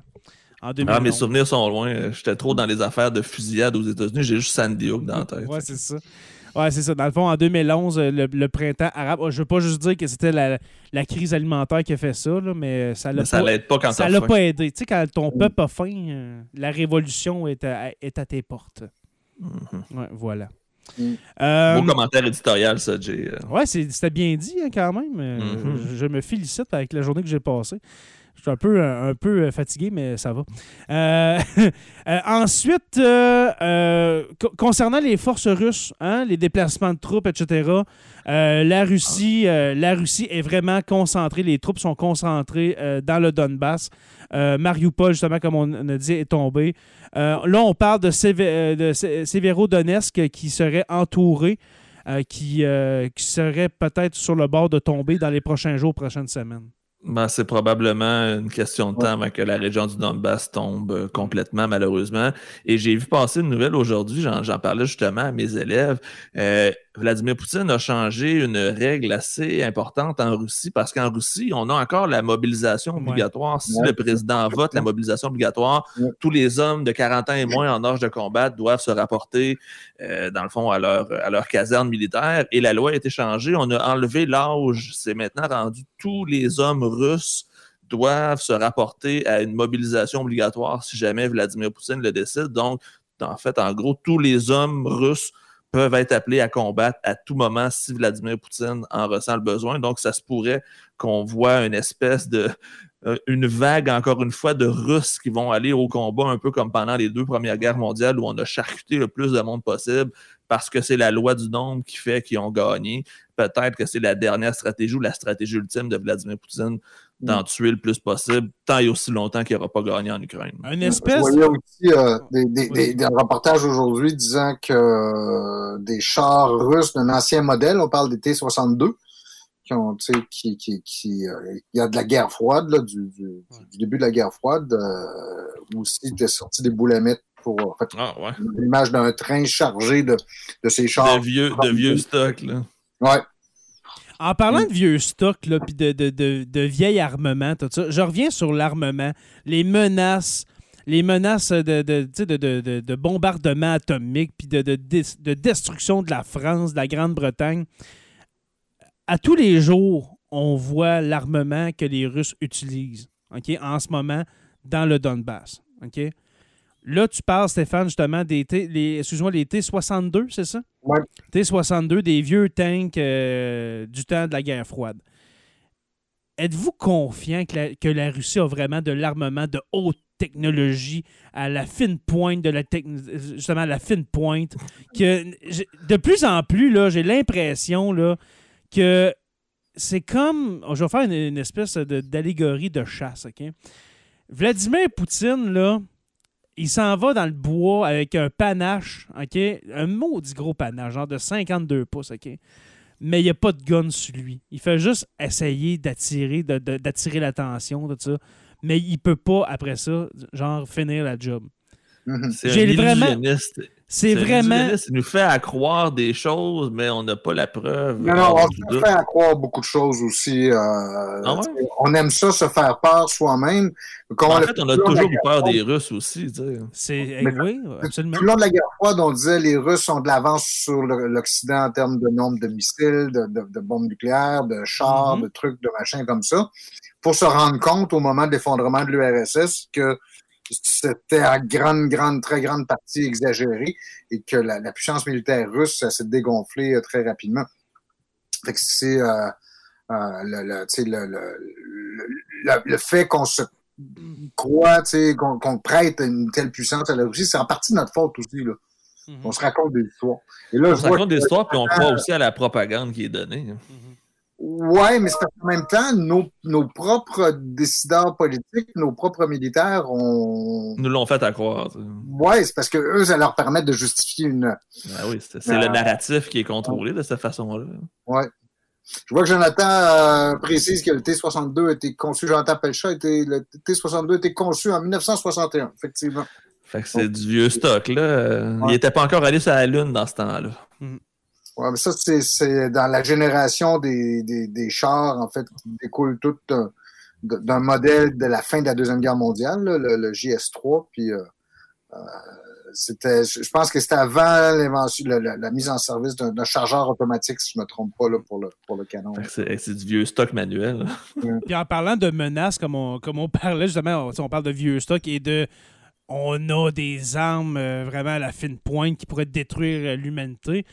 Cette semaine, euh, cette semaine, un haut gradé quand même de l'armée russe, je crois que c'est comme le responsable de, de, de, un, peu, un peu de la NASA russe, si on veut, le programme spatial russe, qui a dit que d'ici l'automne, la, la, Russie aura, euh, aura construit, euh, finalisé la construction de 50 bombes atomiques Satan 2 euh, Est-ce que vous êtes allé voir, les gars, les Satan 2? J'en ai parlé il y a peut-être deux, trois mois, au début de la guerre en Ukraine, puis ça vous disait rien, le Satan 2. Est-ce que, vous est que vous en avez entendu parler euh, dernièrement? C'est un missile, en fait. C'est un missile ouais, ça. très rapide. Ce va projeter, c'est un, un, propulseur, en fait. Oui, mais qui peut contenir euh, plusieurs bombes atomiques. Là. C'est ce qu'on appelle des systèmes MERV. C'est euh, multi... Euh, des, des, des MIRV, c'est des systèmes dans lesquels tu as un vecteur, un missile qui contient 10, 12 armes nucléaires. Au moment de l'approche du pays visé, la, les 12 armes peuvent cibler 12 cibles différentes. 12 villes ce qui complique beaucoup la défense. qu'il faut que tu le détruises avant qu'il se multiplie. Oui, exactement. Mm-hmm. Avant qu'il lâche ses, ses, ses, 12 bombes. Là. Mais c'était peurant, c'était peurant, ça, là, là de, de, la part de non, Vlad. On s'entend mais ça doit coûter cher à produire, fait qu'il y en a-tu vraiment tant que ça, tu sais? Et surtout, ceux d'en face, en l'occurrence les Américains, les Britanniques, les Français, en ont aussi des armes. Tu sais, euh, non, beaucoup. à la limite, il y, a même, il y a même Israël au sud qui en a. Tu sais, on, peut... Il y a peut-être même la Turquie qui en a parce que les Américains en ont peut-être laissé, même s'ils n'étaient pas censés à la fin, euh, à la fin de la guerre froide. C'est, les, les, les, redondances de, des, des, euh, des, Russes là-dessus mm-hmm. sont, sont quand même. J'écoute les commentateurs russes, on, les voit de temps en temps. Ouais. Ils ont l'air d'oublier que l'autre, ceux dont ils parlent ont une capacité de, de, de, de représailles. Ah, Probablement que la capacité américaine est de meilleure qualité, elle n'est pas aussi vieille et désuète que celle des Russes. Euh, les Américains ont dû garder ça un peu plus à jour avec leur budget colossal de défense, tandis que les Russes, quand l'URSS s'est effondré, ils ont tout arrêté de, de s'occuper de ça, fait que ça a dû tomber en en, en, on pourrait dire, ou en décrépitude. Mhm. J'ai écouté des extraits de, de télévision russe euh, cette semaine. J'avais vraiment rien à faire. Et puis, euh, c'est fou comment à la télévision russe, justement, la propagande tellement que c'est fort. On, on, veut tellement inculquer que la, la, la, Russie est tellement forte, tellement invincible. On parle d'armes nucléaires, les gars, comme on parlerait genre de pétard à mèche. Mm. Pareil comme si on, on, voyait pas les on, on, voyait pas les conséquences que ça pourrait amener d'utiliser l'arme atomique sur euh, des pays occidentaux. C'est euh, c'est vraiment euh, c'est ça, c'est complètement brainwashed de ce. C'est comme s'il n'y avait pas le retour, c'est comme s'il n'y allait pas avoir de conséquences. Sont ça allait C'est la planète Russie, c'est on est mm-hmm. seul, c'est complètement cinglé d'écouter de les écouter. Là. Mais en même temps, c'est ça, ils sont endoctrinés ou ils se font dire quoi dire. On ne le sait pas vraiment à 100%. N'oubliez pas que c'est vrai sur certains points pour nous aussi. Ah non, absolument, absolument. Alors, ah mais c'est vrai que c'est parce que pour nous, ça nous paraît grossier. Et probablement que l'inverse, peut-être qu'un Russe qui, qui, regarderait ce qu'on voit dirait ça n'a pas de sens. Il parle de, de l'Ukraine comme si c'était eux-mêmes qui étaient, qui, qui étaient euh, est ah, en cause et tout et tout. Là, cette identification qu'on fait avec l'Ukraine choquerait probablement quelques Russes. Mm, absolument. Est-ce que vous avez euh, entendu parler cette semaine aussi un autre, euh, un autre élément qui est sorti dans l'actualité? Un plan de paix euh, italien. L'Italie. Non, j'ai pas entendu parler de ça. Ouais, toi, Stéphane, tu en as entendu parler? Oui, j'ai jeté un œil justement sur, sur le résumé qui en était fait. Parce que le plan lui n'a pas été rendu public, je pense. Oui, exactement. On va lire euh, les différents points. Euh, pour résumer, dans le fond, l'Italie euh, a, élaboré un plan pour mettre fin, justement, un plan de paix, un plan de paix entre l'Ukraine et la Russie. Et puis là, on va aller voir les différents points que l'Italie propose. Dans le fond, c'est un plan, comme on dit ici, en quatre étapes. Alors, les détails de ce plan n'ont pas été publiés, mais selon le quotidien italien La Repubblica, le document très détaillé remis à l'ONU et élaboré par les diplomates du ministère italien des Affaires étrangères prévoit quatre étapes. Premièrement, un cessez-le-feu en Ukraine et la démilitarisation du front sous la supervision de l'ONU. Est-ce que Mhm. ça vous paraît Déjà là, ça possible? marche pas parce que c'est le Conseil de sécurité de l'ONU qui va devoir voter ce- ce- cet C'est accord-là, ça passera Qui jamais. est sur le Conseil de sécurité de l'ONU? La La- Russie, la Chine, qui Et ont des droits de veto. Et voilà. Le deuxième Donc, point, des négociations. Ça s'est jamais vu, en fait, un déploiement des Nations Unies dans un conflit qui implique une. Un des cinq pays. Ah. là. Ouais, moi c'est vrai. Et peut-être juste pour rappeler aux gens, il y a cinq pays présentement qui ont le droit de bloquer n'importe quelle résolution. La Russie, la Chine, les États-Unis, la France et la Grande-Bretagne. Donc, si ces cinq pays-là sont en guerre, on ne peut pas les empêcher. Exactement. Le deuxième point, des négociations sur le statut de l'Ukraine qui entrerait dans euh, l'Union européenne, mais pas dans l'OTAN. Mhm. Parce que lui- de encore plus Erdogan. Exactement, parce que l'Ukraine veut entrer dans l'Union européenne. là. C'est vrai. Et puis, elle a bien plus de chances de rentrer dans, l'Union européenne que dans l'OTAN. L'OTAN, c'est c'est quasiment mort et enterré, ça. Là. Ben, c'est pour ça que je dis que ça va fâcher Erdogan, parce que Erdogan est dans l'OTAN, puis ça fait 20 ans qu'on lui dit qu'il va entrer dans l'Union européenne, puis on ne le laisse pas entrer. 25 ans. Parce que 25 ans, t'imagines? Fait que c'est à cause de Erdogan si les Turcs entrent pas dans l'Union européenne. Fait que ce serait une, une claque d'en face de Erdogan qui est déjà présentement assez à vif, je crois. Fait que c'est un autre point qui marchera pas, à, à mon avis. là. Alors, deux points sur quatre qui ne marchent pas en ce moment. Mhm. OK. Le troisième. Un accord bilatéral entre l'Ukraine et la Russie sur la Crimée et le Donbass. Ces territoires disputés auraient une pleine autonomie avec le droit d'assurer leur propre sécurité, mais seraient dans la souveraineté ukrainienne. Dans le fond, ça. des départements. Oublie ça. Ouais. Les Ukrainiens vont refuser. Actuel- Dans l'état actuellement des, des- des choses, le gouvernement ukrainien, je pense, et l'opinion publique ukrainienne, à mon sens, refuserait ça. Et c'est-à-dire, tu aurais trois provinces ou trois, trois euh, républiques autonomes qui tireraient vers l'extérieur. Euh, c'est quoi la souveraineté de l'Ukraine sur ces Ça territoires? serait juste partie remise, probablement. là. Ouais. ça serait juste pour- Puis, Ouais. euh, de toute façon, la constitution ukrainienne dit que le territoire ukrainien est indivisible. Donc, euh, Volodymyr Zelensky l'a bien dit, il n'y a aucun accord de paix qui va se conclure avec la partition de l'Ukraine. Donc, euh, ça m'étonnerait aussi. Puis moi, ce troisième point-là, je me dis, ça, ça verrait en espèce de Biélorussie, cette, cette affaire-là. ben que- oui, que exactement. ça serait des espèces de gouvernements fantoches en Crimée puis dans le Donbass, euh, dans le fond. Qui Donetsk serait étrangement pro-russe tout d'un coup. Puis, on connaît la patente. Exactement. Et puis, le troisième point, la conclusion d'un accord euh, multilatéral de paix et de sécurité en Europe qui aurait notamment pour objet le désarmement, le contrôle des armes et la prévention des conflits. Wow, les Italiens ils étaient, Je pense étaient que c'est le motivés pire, quand ils ont celui-là. écrit ça. Ils étaient motivés et ou utopiques, là, mais clairement, c'est du gros n'importe quoi. là. Il n'y a Ben, aucune chance que ça passe. Ça va juste être déchiré, pitché en dessous de la table, puis on le passe désarmement. Moi, c'est surtout ça, le, le désarmement, le contrôle des armes. Essaye de dire ça euh, justement à la Russie puis euh, à l'Ukraine. C'est parce qu'en fait, ça m'étonne un petit peu ce point-là, euh, parce que cette institution-là existe déjà, c'est l'OSCE, l'Organisation pour la sécurité et la coopération en Europe, qui a, été, qui a été créée dans les années 70 justement pour essayer de trouver un, un déblocage à la guerre froide. Euh, cette organisation-là semble correspondre en grande partie à ce que ce que ce qui est déjà l'OSCE, qui a la capacité justement d'avoir des négociations sur le contrôle des armements ou le désarmement. J'aime beaucoup le commentaire de Florence Bernard. Il pelte des nuages solides. C'est exactement ça. On se croirait Mm. euh, dans un cours euh, de bac en éducation. Mais vous savez, je pense que de toute façon, ces réflexions-là, elles sont d'une part nécessaires de commencer essayer de penser. Ben oui, ben oui. Ils- C'est- ils ont essayé quelque chose. C'est c'est comme un gros brainstorm Ouais, qu'ils ont regarde. fait, on dirait. là. Ils se sont Mais- dit, on va essayer de quoi, puis au moins, nous autres, on va, Mhm. pouvoir, on va pouvoir dire qu'on a On essayé. peut leur dire qu'ils ont proposé quelque chose. Au moins, tu sais, ça se tient, même si ça fait pas de sens. tu sais, c'est- Ça Ah se oui. défend. Ah oui. On Mais les conditions sont loin d'être réunies pour ça parce que je, je Mhm. crois que les, tu sais, un, un accord de paix, ça se négocie soit, en fait, les conditions généralement, c'est que soit une des parties est sur le point de perdre puis elle, elle est prête à, à discuter ou à, à- Une capitulation, dans le fond. Ouais. Euh, soit qu'il y a au contraire le, le- le- le- la situation est complètement figée, ça bouge plus, puis tu, tu, tu, tu veux euh, essayer de, de, faire débloquer les choses, ou soit encore que les deux parties sont épuisées. Et, aucune, ça, ne correspond pas. Il n'y a rien de ça. Aujourd'hui, encore, les deux parties, tant du côté ukrainien que russe, on a l'impression que l'on peut gagner ce qui est pas ce qui, ce qui, ce qui met pas dans des dispositions d'esprit pour négocier. Donc, non, pourquoi je négocierais la paix quand je peux avoir la victoire totale?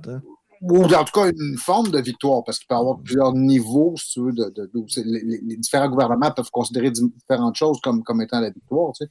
Mais donc, il n'y a pas l'état d'esprit actuellement, puis je veux dire, il n'y a même pas le début de pourparler où il y a quelques, eu quelques rencontres, mais.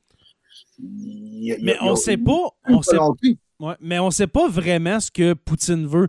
Oui, au début de la guerre, souvenez-vous, fin février, euh, Poutine a dit justement de, dans le fond, de, il reconnaissait le, la souveraineté du, euh, de, Donetsk et de, dans le fond, du Donbass, de Donetsk et de Luhansk, euh, comme république souveraine de, l'Ukraine, tout ça.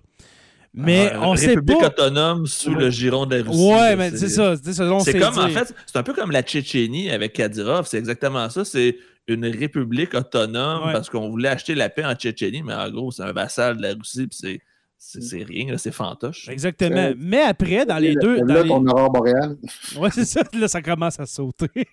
non, non, non, c'est pas ça. C'est que c'est moi qui ai un rayon de lumière dans le visage. Ouais, c'est pas ça que je m'en allais dire. Les ondes électromagnétiques euh, sont au-dessus de, de, des Laurentides en ce moment. Ça va sauter. Parce qu'il est écouté par euh, les services secrets. Il y a quoi qui a allumé. Il a dit des mots qu'il fallait pas. Ben, s'il y en a un d'écouté, ben, moi, je, serais le troisième, mais le premier, ce serait Professeur Roussel. S'il y en a un sous-écoute, ce serait Professeur Roussel. Et après ça, Jonathan Saint-Prof dit la pierre. Mais ça pour dire que deux euh, semaines plus tard, après le début de la guerre, eh bien, Kiev était attaqué. Ce qui mettait en échec, ben, dans le fond, c'est ce qui jetait aux poubelles la fameuse affirmation de nous allons faire une opération spéciale dans le Donbass. Mais pourquoi d'abord t'envoies des, des, des, des, bombes sur Kiev puis sur Lviv qui est complètement à, à, l'ouest? À la frontière de la Pologne. exactement. Exactement. Fait tu sais, on ne sait pas, dans le fond, qu'est-ce qu'il veut, Vladimir Poutine. d'un sens, lui, veut une chose qui est sûre, il veut la victoire. Mais la victoire, c'est quoi la victoire pour Vladimir Poutine? Qu'est-ce qu'il veut, qu'est-ce qu'il veut vraiment, puis qu'il va dire, OK, à partir de là, je m'arrête. Est-ce que c'est le Donbass? Est-ce que c'est la partie est de l'Ukraine? Est-ce que c'est l'Ukraine au complet?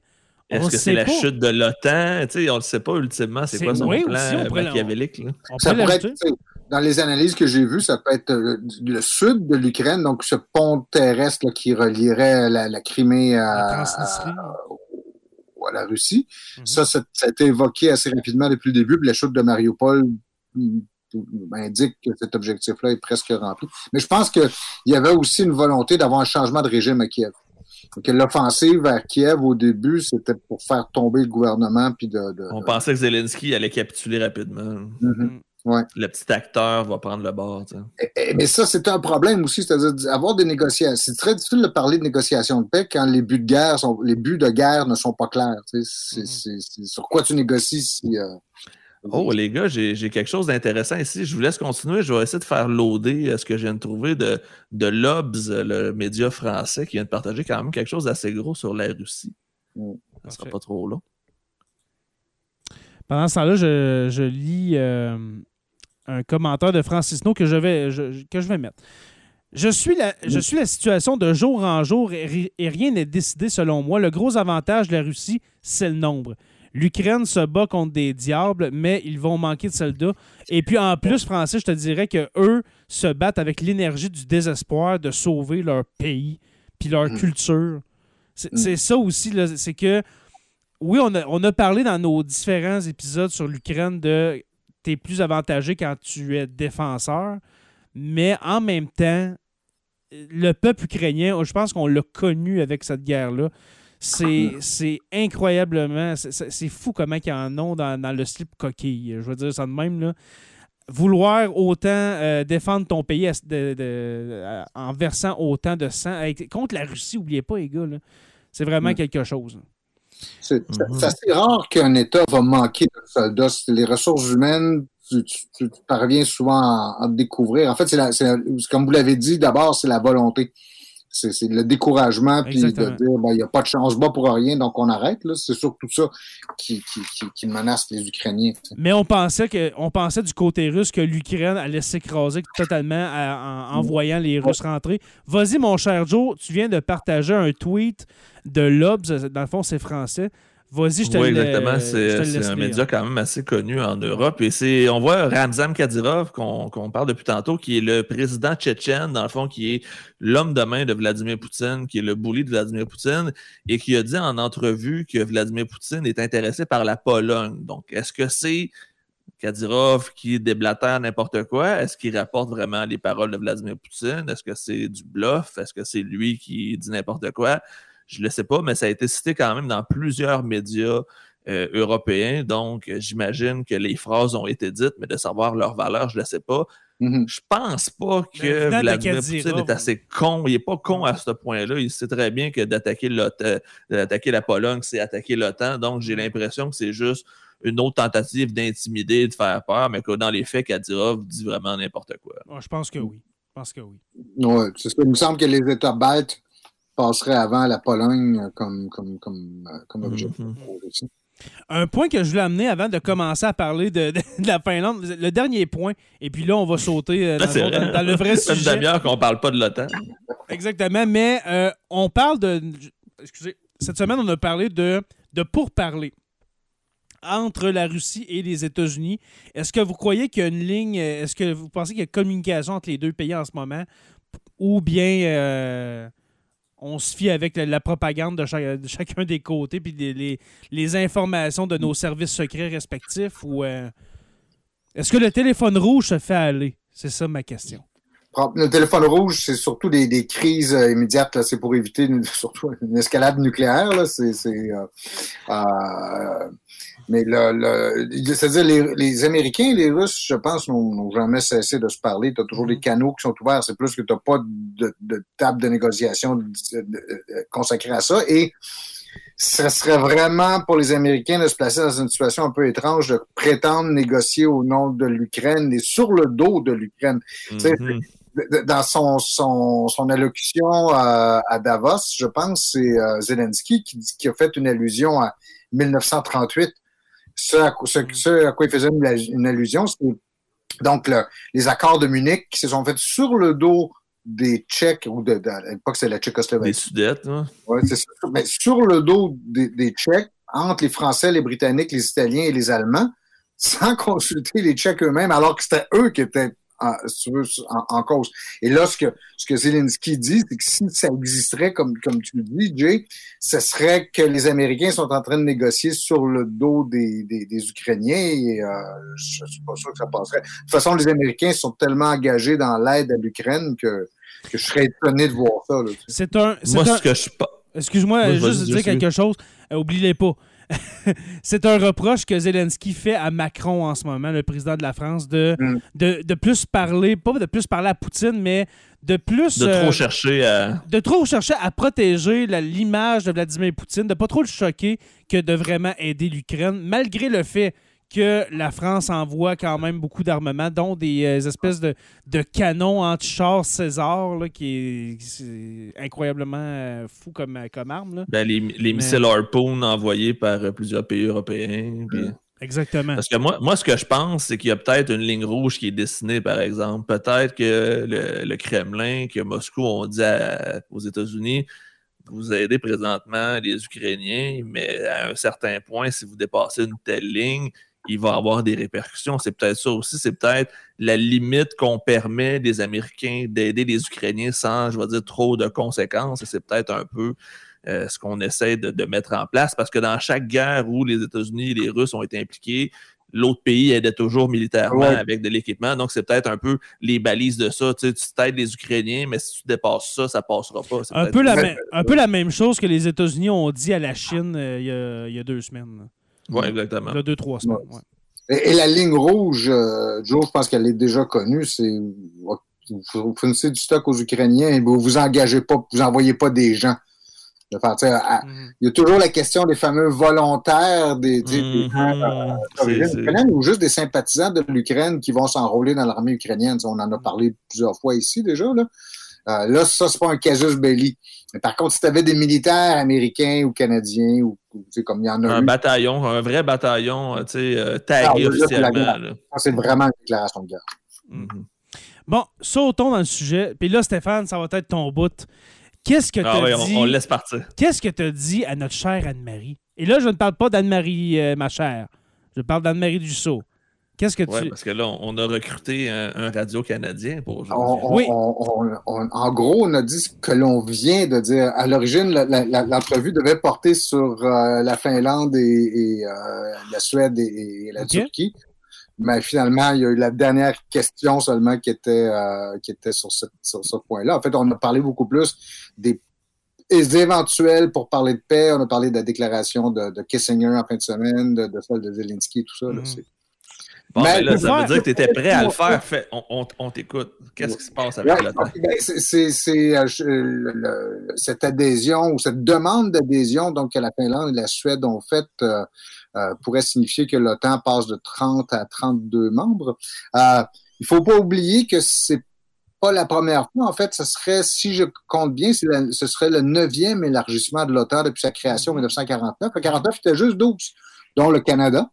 Et en Mhm. fait, tu as justement la Grèce et la Turquie qui ont adhéré en 1952, Ils l'Allemagne. sont en état de guerre depuis ce temps-là. mais il était, en fait, il était déjà avant. C'est pas pour lui qu'ils sont rentrés les deux en même temps. Mhm. Parce qu'on beau. Oui, de- si tu acceptes la, la Grèce et la Turquie, tu te retrouves de facto dans la Grèce ou la Turquie et qui sont en conflit. En fait, le conflit va surtout dégénérer à partir de 1974. Donc, en, en 1952, c'est pas encore la Mais situation. en les ayant tous les deux dans l'OTAN, tu es capable de mieux les contrôler aussi, on s'entend. C'est ça, c'est le, le, le, le, but du truc. Ouais. Entre autres, c'est parce que la Turquie aussi, c'est c'est- c'est déjà une esquisse de réponse à la question que, que Jay a posée tantôt. La, la, la Turquie a une position stratégique extrêmement intéressante en touchant donc les, les, les, les frontières de la Russie. C'est très proche donc euh, de- du territoire de, de la Russie. C'est une zone stratégique aussi parce que ça permet le contrôle de par le, le détroit des, de, de Bosphore. Bosphore. C'est le lien entre la mer Noire et la Méditerranée. Mais Ça c'est- directement dans Istanbul, si je me trompe pas. là. C'est- l'entrée aussi, aussi de l'Asie, la- la- l'entrée vers le Moyen-Orient, euh, etc. C'est- à cause de, la Turquie si on a découvert, avec des gros guillemets, l'Amérique, parce que quand Mehmet II a pris Constantinople, c'est Istanbul, on bloque ce chemin-là, on bloque l'Asie. Donc, ça a encore une influence stratégique aujourd'hui. Encore aujourd'hui. Et puis la Turquie, il ne faut pas oublier que la, la Turquie, je, je crois qu'en en frais d'hommes, ok, de militaires, de capacité militaire, C'est la dixième plus grosse armée. euh, de, de l'OTAN? Non, ben c'est la dixième plus grosse armée sur Terre. en OK, ce mais dans l'OTAN, je crois que c'est la de soldats, en deuxième. termes de nombre, ouais. Parce que je- de, de ce que j'ai vu cette semaine dans les différents reportages, c'est que la Turquie serait deuxième, ça se peut-tu? Dans l'OTAN? Après les États-Unis, ouais, après Ouais? les États-Unis. OK, parfait. Ouais. Elle, serait deuxième. Elle est, euh, euh, la Turquie est deuxième aussi euh, État européen en termes de population. Il n'y a que l'Allemagne, Ouais. je pense, qui surpasse la, la, la Turquie. Mhm. Parce que dans le fond, si on regarde le, le- le- le top 10 vite fait, il y a États-Unis, Russie, Chine, Inde, Pakistan, Corée du Nord, et, et etc. Puis Turquie est en dixième position au nombre total de soldats euh, en ce moment. Et puis, dans le fond, euh, excuse-moi, euh, Stéphane, euh, peut-être que tu vas répondre à cette question-là, justement. Euh, tantôt, on parlait d'Erdogan, euh, d'Er- d'Erdogan ou d'Erdogan. Ok, moi, je, trouve que ça sonne bien Erdogan. moi. Je veux dire Erdogan, moi, de, de mon bord. Je veux dire Erdogan juste pour. Erdogan. Non, OK, Erdogan, OK. Mais euh, Erdogan ne veut pas de la Suède. Pourquoi? Principalement. ouais. Pourquoi? La raison officielle, c'est que la Suède euh, appuierait le PKK, donc le, le parti kurde, le, le, le, le- le- Les séparatistes. c'est- les séparatistes kurdes, exactement, merci, ou les, les indépendantistes kurdes, qui est le, un, un des, des, des, des ennemis, euh, des arc, arc-ennemis de, de, de, de- de- du gouvernement turc. Qui sont Euh, des terroristes euh, pour euh, Erdogan. Ah oui, Exactement, c'est littéralement des terroristes, même s'ils si, se font génocider depuis euh, l'Empire ottoman. Mm. Ça. Ouais. Puis on dit que le soutien aussi de la Suède euh, donc permet à cette organisation-là, euh, c'est une des, des, des racines qui lui permettent de continuer à survivre, que, tu sais, qu'il y a une de perpétuer des attentats aussi. Puis de, il y a des têtes dirigeantes qui seraient cachées en Suède. C'est comme bien tiré par les cheveux. Oui, c'est ça. Puis ce serait très difficile de mettre ça en œuvre. J'ai l'impression que ce n'est qu'un prétexte. Ça te sert d'une occasion à la fois pour euh, Erdogan, Gan, Han. Euh, Recep Tayyip, on va l'appeler Tayyip. Tayyip. Je, je, je t'ai mêlé. Erdogan. Là, je suis capable de bien dire. Erdogan. Euh, Erdogan, ça sert de ça comme un prétexte. C'est, c'est, son premier public, c'est sa, sa propre population. Ben c'est oui, propre, euh, c'est la, la, la, la, la société turque. Pour leur dire, ben, regardez comme on a du courage. Comme on est, on est fort. Je tiens tête à l'OTAN, euh, je défends nos intérêts. À ce Tiens tête à l'Union européenne qui veut pas de nous. Mm. Il y a aussi ça là-dedans. Ouais. Et, ben, ça aussi, c'est un autre, un autre élément. Je pense que c'est un vieux compte aussi, en fait, euh, que, que, que, la Turquie voudrait régler. C'est-à-dire que, et il y a un parallèle à faire entre la Turquie et la Russie ici, c'est que les deux ont été, ça, avaient espoir de s'européaniser, de s'intégrer avec le- l'Europe. C'était la maison, la maison européenne de Gorbatchev, par exemple, tu sais, qui, qui souhaitait que la Russie puisse s'intégrer harmonieusement avec euh, la, la- la- la- l'Europe. Même chose pour euh, euh, la Turquie. Et à la fois, Poutine et Erdogan sont des conséquences, en partie du moins. Là-dessus, je serais prêt à dire qu'effectivement, l'Occident a très mal joué ses cartes en, en laissant à la marge ces, ces, ces, ces deux États-là plutôt que de... Je suis pas d'accord, Stéphane. Je vais pas euh, je vais répondre. Ben, en fait, je, je te laisse finir, je vais juste y aller. Moi, ce que je, ce que je pense, c'est que c'est plutôt le contraire. C'est que c'est le fait d'avoir des dirigeants autoritaires en Russie puis euh, en Turquie que l'Union européenne a refusé leur candidature. Erdogan est là depuis une vingtaine d'années. Même chose pour Vladimir Poutine. Donc, ça peut se voir dans les deux sens. Est-ce qu'on veut vraiment un pays autoritaire slash dictatorial dans l'Union Mm. européenne? La réponse est non. Donc, est-ce qu'ils ont été mis en marge à cause de ça ou est-ce que c'est à cause de ça qu'ils sont en marge? Mais la, la- Turquie, donc, est en, La demande de la Turquie pour adhérer à l'Union européenne date de 1987. À l'époque, c'était même pas la, la communauté européenne. Là. La Euh, donc, ça date de 1987. Et ça, il il y avait un espoir, je pense, qu'il y avait vraiment chez, dans ces, ces deux sociétés-là, la société russe et la société, euh, une partie en tout cas de la société euh, euh, turque, de rejoindre cette, cette, cette communauté, s'intégrer dans ce groupe-là. Et, et, euh, aujourd'hui, tu as sans doute une espèce d'amertume. Ça se voit très bien chez Poutine, cette, euh, cette impression d'avoir été trahi par l'Occident euh, après la, la fin de la guerre froide. Tu as certainement cette amertume-là aussi chez, chez les, les Turcs. Ça ne justifie rien, ou, mais ça, expliquer à tout le moins quelque chose. là, moi, ce que je pense qui est la principale raison pour que la Turquie a toujours été refusée dans l'Union européenne, c'est que c'est un pays musulman. On ira pas plus loin que ça. Ouais, ben, il y a plusieurs les raisons que j'ai vues. Il y a, il y a, il y a cet, cet aspect, pour reprendre un, un vocabulaire duémien, euh, cette compatibilité civil- civilisationnelle, comme c'est écrit dans le, programme du Parti conservateur. T'es-tu allé lire ça pour vrai? Qu'est-ce que Oh, c'est ça? les 88 pages. Oh, oui. 88 Compatibilité. pages, il est capable d'écrire autant, clairement. il y a Non, un non, non. ghostwriter. hein. Compatibilité. Comment? Civilisationnelle. Ouais, Wow. c'est- c'est- c'est dans le, le parti, le programme du Parti conservateur du Québec, c'est écrit que désormais le Québec allait choisir ses immigrants selon le critère de compatibilité civilisationnelle. Ou bien fond, des- selon des, la Des race. Européens blancs, là, tu peux le dire Ah, c'est en ça. là. Qu'ils le disent. Selon la race. Euh, Ça n'a aucun bon sens. euh, Jay, c'est- c'est c'est certainement l'éléphant dans la pièce qu'on ne préfère ne pas nommer. Là. Mhm. Euh, mais, mais déjà, la liste des récriminations des Européens à l'endroit de la Turquie elle est déjà longue. De la guerre en- à, à Chypre, si tu veux, de, de, de, de la tente Ça fait partie justement des négociations, Chypre aussi. hein. Oui, c'est ça. Euh, C'est aussi l'attitude de, de, de- depuis, il y avait la, la question de la, euh, la Syrie, il y avait euh, les questions migratoires aussi, l'attitude de la Turquie comme celle de la Hongrie, hautement discutable entre en ce qui a trait au- au- au- aux migrations. Euh, tu as, quand même une liste de, doléances aussi qui s'est renforcée avec le temps et que c'est pas, mais qui s'est renforcée surtout depuis que l'Union européenne s'est traînée des pieds. La, la, la, la, demande de, de, de la Turquie a été déposée en 1987. Ben, 86. C'est juste en 1999 que l'Union européenne a commencé à dire Ouais, OK, on vous considère comme un pays candidat. Mais ça, ça a pris 12 ans 12 juste pour ans. se mettre dans la deuxième étape. Là, tu sais, ce, que les, ce que les Ukrainiens ont déjà présentement après un mois et demi de demande dans l'Union européenne. Ouais, euh, les Ukrainiens encore aussi, je pense, un peu de chemin à faire pour rejoindre tous les critères de l'Union européenne. En fait, et, et c'est la même chose pour l'OTAN, c'est-à-dire il y a un certain nombre de critères qui, sont, qui ont été posés dans les années 90 pour rejoindre l'OTAN. La, la, Suède et la Finlande sont automatiquement les ont. C'est-à-dire, c'est juste des ajustements mineurs qu'ils ont à faire. Tandis que euh, pour l'Ukraine, c'est beaucoup plus compliqué que, que ça.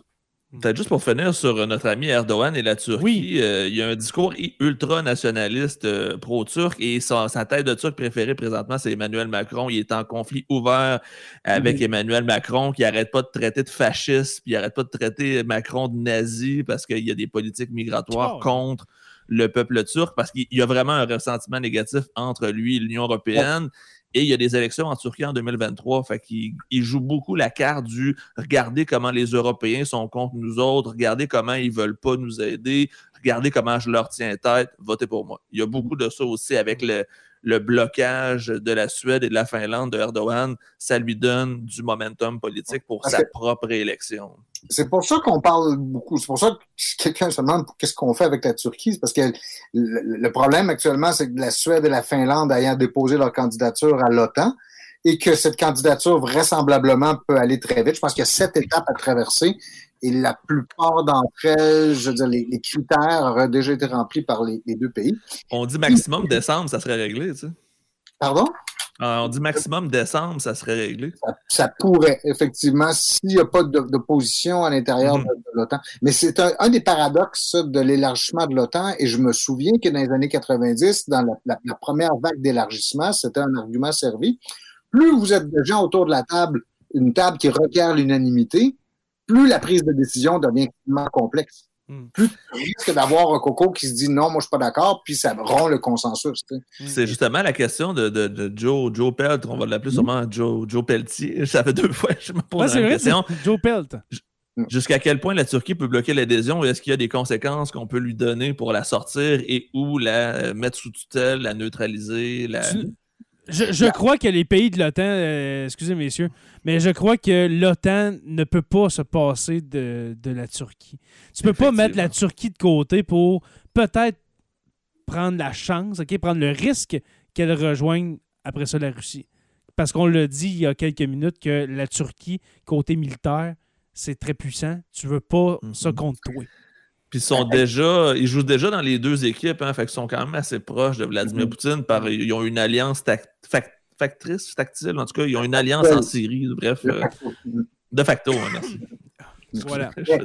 Mais pour répondre à la question de, de, de, de Joe, de Joe, c'est de d'une part, oui, la Turquie a sur le papier, en tout cas, la capacité de bloquer, parce que c'est vraiment, je pense, dans le traité fondateur de l'OTAN, c'est invitation unanime des partis à, à une autre partie à se joindre à eux. Je pense que c'est, elle pourrait, tant qu'elle dit oui, elle a cette, capacité-là.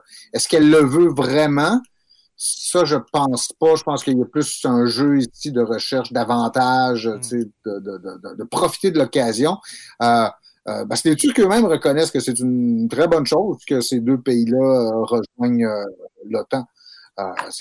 Et quant aux pressions qu'on peut faire dessus, elles sont quand même limitées, mais sont réelles. C'est-à-dire que les, les Américains peuvent euh, soit les, les convaincre avec, en faisant des concessions sur d'autres, euh, d'autres dossiers, euh, soit effectivement mettre une certaine pression dessus. Donc, c'est assez inconfortable comme rôle quand euh, tu es, assis autour d'une table puis les 29 autres convives te regardent avec les sourcils froncés. Là. Ouais, c'est ça. C'est pas, pas une position confortable que se donne euh, la Turquie là, actuellement. Et, et, pour les Turcs aussi, de quitter euh, l'OTAN ou de se faire mettre dehors de l'OTAN, je veux dire, ça, ça pose... Une insulte, la, la, Grèce, tu sais, euh, aussi dans son conflit avec la Grèce, parce que la Turquie est dans un conflit ouvert avec la Grèce, presque. En fait. Ben, en fait, tu as juste faire du pouce là-dessus. Hier, Erdogan a dit que le président grec n'existait plus pour lui. Mm. Son, son ami sont à la même table. Mm. J'ai mis une, autre question de, Jonathan Pelcha qui dit les relations entre la Turquie et l'Allemagne, ça donne quoi? C'est la même chose qu'avec la France. Erdogan, ses deux cibles préférées, c'est la France et l'Allemagne, les ennemis du peuple turc, les ennemis de la Turquie. Et il gagne beaucoup de points avec ça. Il y a un beau documentaire qui a été fait. Ceux qui me connaissent depuis un bout, j'ai fait un live l'année passée avec un certain Benoît Chaumont qui est aussi disponible sur le feed de Sur la Terre des Hommes, Oui. un journaliste français qui s'est promené un peu partout et qui est allé en Turquie pour voir qu'est-ce qui se passe et qui a suivi la campagne électorale de Erdogan.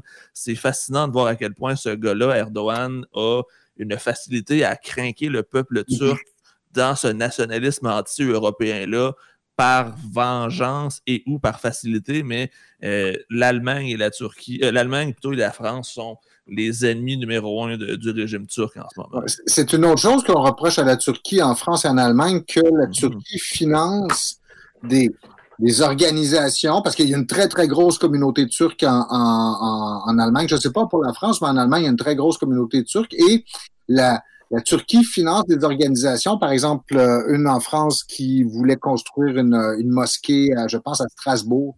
Euh, et c'était vu, c'est vu par les Français comme une forme d'ingérence. Les Allemands n'aiment pas ça non plus de voir ces, ces organisations financées par l'étranger qui agissent sur la politique allemande.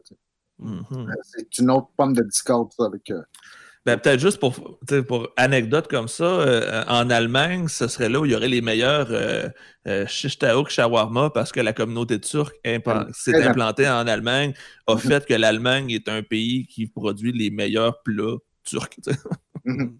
Mais comment, comment qu'on va essayer de trouver un compromis, de- d'essayer de- d'asseoir la Suède puis la, la- la Turquie pour dire, OK, les boys, on essaie de trouver une solution. C'est quoi? Parce que, Ben, écoute, parce que la si- Suède, on la Je veut. vais le- Stéphane le- répondre. Moi, je, je vais l'OTAN donner mon veut avis la après, Suède mais je pense que Stéphane Finlande. va avoir la réponse rationnelle. Moi, je vais juste dire euh, le, le cold hard truth, comme on dit. Ouais.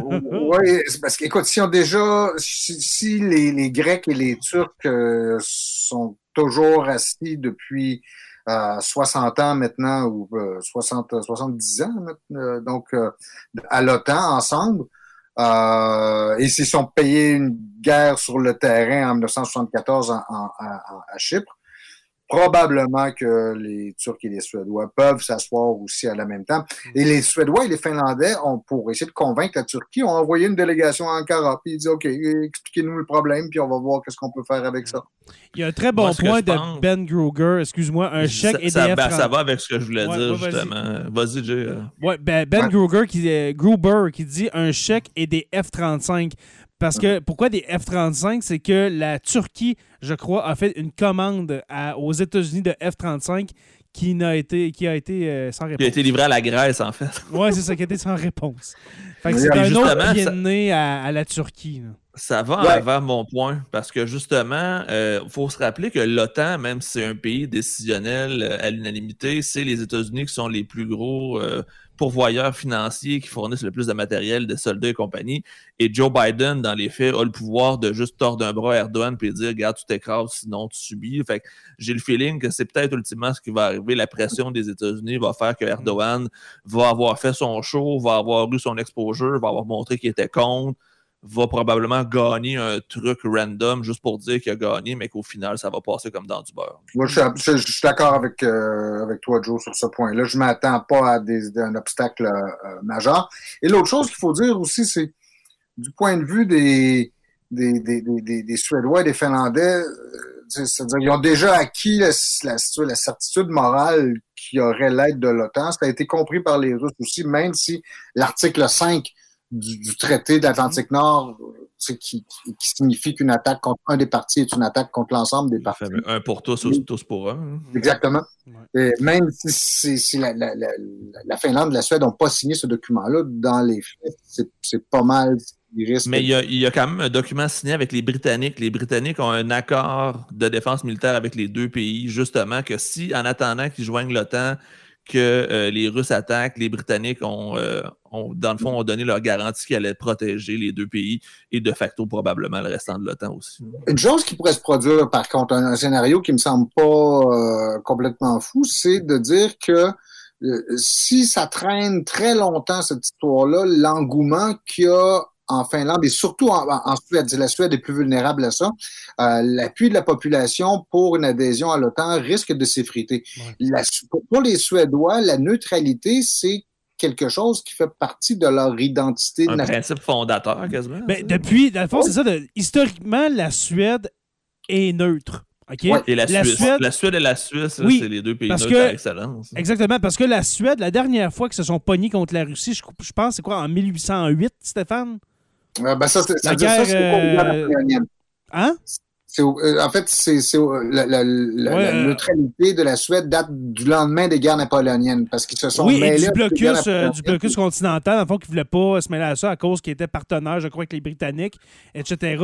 Mais il était pris en sandwich, justement, à- entre, justement, ce- ce- le- le- le- entre Napoléon et son blocus et les Russes de l'autre côté, qui, dans le temps, en 1808, 1809, appartenaient à la Russie, la Finlande.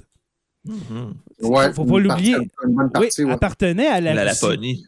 Et puis, exactement. Et puis, par après, justement, quand il y a eu cette guerre-là de 1808-1809, la Russie a, euh, a avalé. Là, on parle de la grande Russie des Tsars, là, avec, euh, je pense, c'était qui Alexandre Ier dans ce temps-là, quelque chose comme ça, qui Ouais. a avalé la Finlande et puis qui a retrouvé son indépendance. OK, je le dis, ben pas son indépendance, mais qui, qui est devenu euh, peut-être un État plus vassal en 1917 avec euh, la, la- la révolution euh, bolchevique.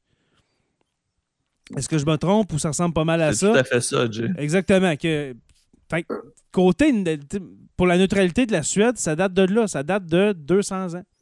Et Mais les Finlandais, et plus- eux, c'est le contraire. Les Finlandais, eux, sont sur la ligne de front, puis c'est sûr et certain qu'eux, ils, Ils voient ce qui savent. se passe en Ukraine. Exactement. Ils savent qu'est-ce qui peut arriver parce qu'ils l'ont vécu pendant la Deuxième Guerre mondiale. Et, et la, la, la, la neutralité a été imposée à la Finlande Ouais. en, en 1945. En 1944, je pense. Ouais, parce pour que faire l'espèce de ligne de séparation les parce deux que. Staline les a essayés, les Finlandais. Là. Mhm. OK? Mhm. Il n'a pas réussi, mais il les a essayés. Euh, messieurs, on va terminer bientôt. Euh, euh, b- pour terminer l'épisode, est-ce que vous pensez que ça va se régler d'ici la fin de la- de l'année 2022, l'adhésion de la Finlande et de la Suède euh, à l'OTAN? Fort bonne chance. Oui, comme, Ouais. disais- comme on le disait On va tantôt, les s'entendre, États ouais. peuvent aller vite. Là, euh, euh, je je vois pas. À moins, à moins que je me trompe sur l'attitude de la Turquie Mhm. et éventuellement, il y en a d'autres un peu difficiles aussi dans l'OTAN. La Hongrie, peut-être un peu des troubles Ouais, Ouais. euh, ouais, ouais, Orban, il faudrait qu'on en parle une autre fois. Les, les États, euh, je vais dire, despotiques de l'Union européenne, ça serait un beau sujet, ça aussi. Ouais. Mais, mais je- la réponse à ta question, euh, Jay, c'est je ne vois pas pourquoi pas. Ouais. Ben, moi, ça, je pense que ça va dépendre, Stéphane, de la durée de la guerre en Ukraine. Plus la guerre dure longtemps, plus il y a de chances que ça se règle rapidement. Oui. Si je mets exemple, la semaine prochaine, il y avait un accord de paix, ce qui m'étonnerait bien gros, je pense que les Suédois vont débarquer. Mais quand peut-être les Suédois, mais les Finlandais. Non, eux les Finlandais, c'est sûr que oui, mais je suis pas sûr, que- comme tu disais, Stéphane, que les Suédois sont si euh, motivés que ça. C'est ouais. peut-être plus par crainte immédiate que par euh, ferveur nationale de se joindre à l'OTAN. Que- Mais, mais il y a des bonnes chances que la guerre en Ukraine laisse des traces qui vont durer pendant Ah ouais. un bout de temps. C'est-à-dire, ouais, ils n'ont peut-être pas réussi en Ukraine, mais ils peuvent vouloir le faire ailleurs. là. Une prise d'eux. ouais. Mm. Exactement. C'est les pays baltes qui doivent être les plus stressés présentement. Ouais, je pense que oui. Eux autres sont vraiment pris. Ils sont vraiment pris entre. euh, c'est ça, entre le. Ben, avec le Kaliningrad, en plus, qui est de l'autre côté. euh, aïe, aïe, aïe. Exactement. Messieurs, merci beaucoup pour cette soirée. On essaie de, de tenir ça à une heure, alors c'est pour ça que. Un programme double, deux en C'est deux. ça, c'est deux en deux, exactement. Et puis, euh, je crois qu'on va se reposer la semaine prochaine. Pas à cause qu'on est fatigué, mais euh, bien sûr parce que l'épisode 200 arrive et puis on veut pas faire ça à mi-juin, hein, n'est-ce pas? non, sinon on va être d'incorrection. Oui, c'est ça, dans les corrections. Puis on veut faire ça euh, plus vers euh, la fin juin, début juillet, où est-ce que euh, Stéphane va venir visiter la BTB. Et puis là, je dis la Mhm. BTB parce que ça sera pas au Témiscamingue pour avoir de l'Internet. Fait que... Alors voilà, merci beaucoup, euh, Jonathan Saint-Prof Dilopierre. Ça fait plaisir, Jay. Encore une fois, une super belle soirée en votre compagnie, messieurs. Toujours bien le fun. Puis merci à tous ceux qui nous ont, euh, qui nous ont écoutés, qui ont participé dans les commentaires. Il y avait de super bons commentaires, Ouais. comme à l'habitude. Ouais. Et puis, euh, ouais, puis j'étais moi aussi spectateur. euh, Je vous écoutais, puis euh, maintenant, je parlais pas parce que c'était très intéressant. Voilà. Euh, professeur, Et- aussi- oui, on- excuse-moi. vous direz, j'essaie de me souvenir, notre, notre, notre- la- la- la- le premier commentaire qu'on a vu, j'ai réussi à toffer mon veston jusqu'à la fin. Hein. Ouais, c'est vrai, c'est vrai. Ah, là, je le dis toujours. Là, je me retiens, là. Il est ouais, ça, je m'en allais dire. Il y a des petits cernes en dessous, probablement. Merci, professeur Roussel. Ben, merci toujours de m'avoir avec vous autres. C'est toujours le fun. J'aime bien, j'aime bien tout le groupe ici là, de tous les gens qui nous écoutent et qui Ouais. interviennent. C'est bon d'avoir des commentaires à aller. Là. Mm. Et on a une En très belle communauté. plus, ouais. Ouais, on a une très belle communauté. Merci pour, euh, pour euh, votre intérêt. Merci euh, d'être euh, d'être civilisé. Je pense que on peut, on peut retenir ça de la communauté de Sur la Terre des Hommes. Euh, en grande majorité, regarde, ça- là, deux en deux, euh, deux soirs en deux. Soirs en Ah, deux. Il n'y a, pas de commentaires. fait, euh, mais depuis qu'on fait des lives, j'ai fait de la modération une seule fois où j'ai dû effacer des commentaires. Exact, c'est une belle beaucoup, communauté. Vous êtes respectueux. euh, c'est pour ça qu'on en fait de plus en plus devant, devant tout le monde. Parce que euh, on vous aime, gars, on va le dire on vous aime. Alors voilà, merci beaucoup à- aux auditeurs d'avoir été là. Merci à nos patrons. Euh, qui euh, nous, euh, nous soutiennent, qui nous encouragent. J'ai vu François Brassard, j'ai vu Francis No, justement. Joe Pelt aussi, qui est un patron. Jonathan Pelchat aussi, je crois. Il y en a plusieurs qui étaient là de nos patrons. Alors, merci à vous d'avoir été là. Pour ceux que je n'ai pas nommés de nos patrons, c'est que sûrement que vous n'avez pas commenté, je, ne vous ai pas vu. Alors, désolé. Jonathan Pelchat, vous imposez le respect qu'il dit. Euh, En fait, non. En question, j'ai- impose le respect devant, puis nous, on est juste les deux faire valoir.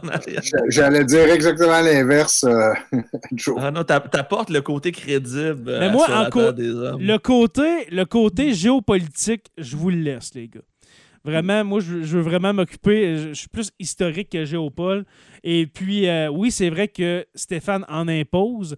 Le pouvoir du veston, oui, premièrement, mais Mhm. aussi des Le triples- pouvoir du PhD. Oui, et des triples, de la triple bibliothèque derrière lui.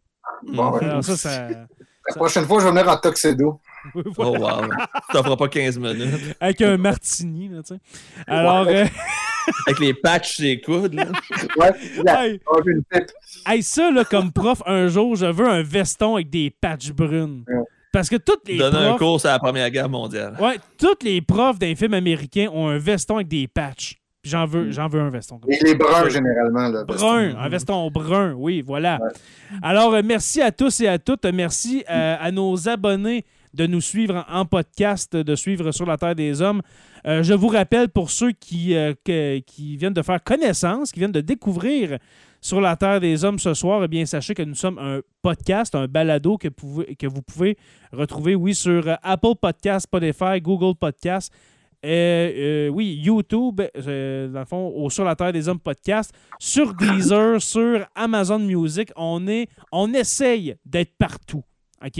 Et puis là, dans les trois, je pense il y a trois semaines, j'ai ajouté Sur la Terre des Hommes sur Deezer. Avec ça, je pense qu'on est partout.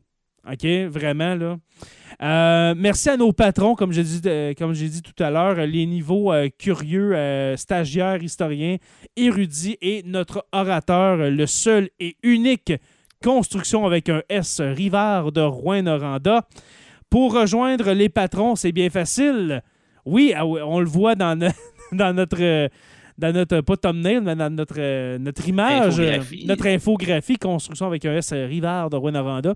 Pour devenir patron, c'est très simple, patreon.com barre oblique SLTDH. Ou bien si vous êtes en vidéo avec nous, eh bien prenez votre cellulaire et puis scannez le code QR en bas euh, à gauche. Euh, ensuite, euh, oui, je vous invite à rejoindre la page Facebook sur la Terre des Hommes, la communauté, pour venir discuter avec nous. Sur la Terre des Hommes est une présentation des éditions Derniers mots. N'oubliez pas qu'à tous les jours, nous écrivons l'histoire et on se revoit dans quelques semaines pour une autre page d'histoire de Sur la Terre des Hommes. Salut tout le monde.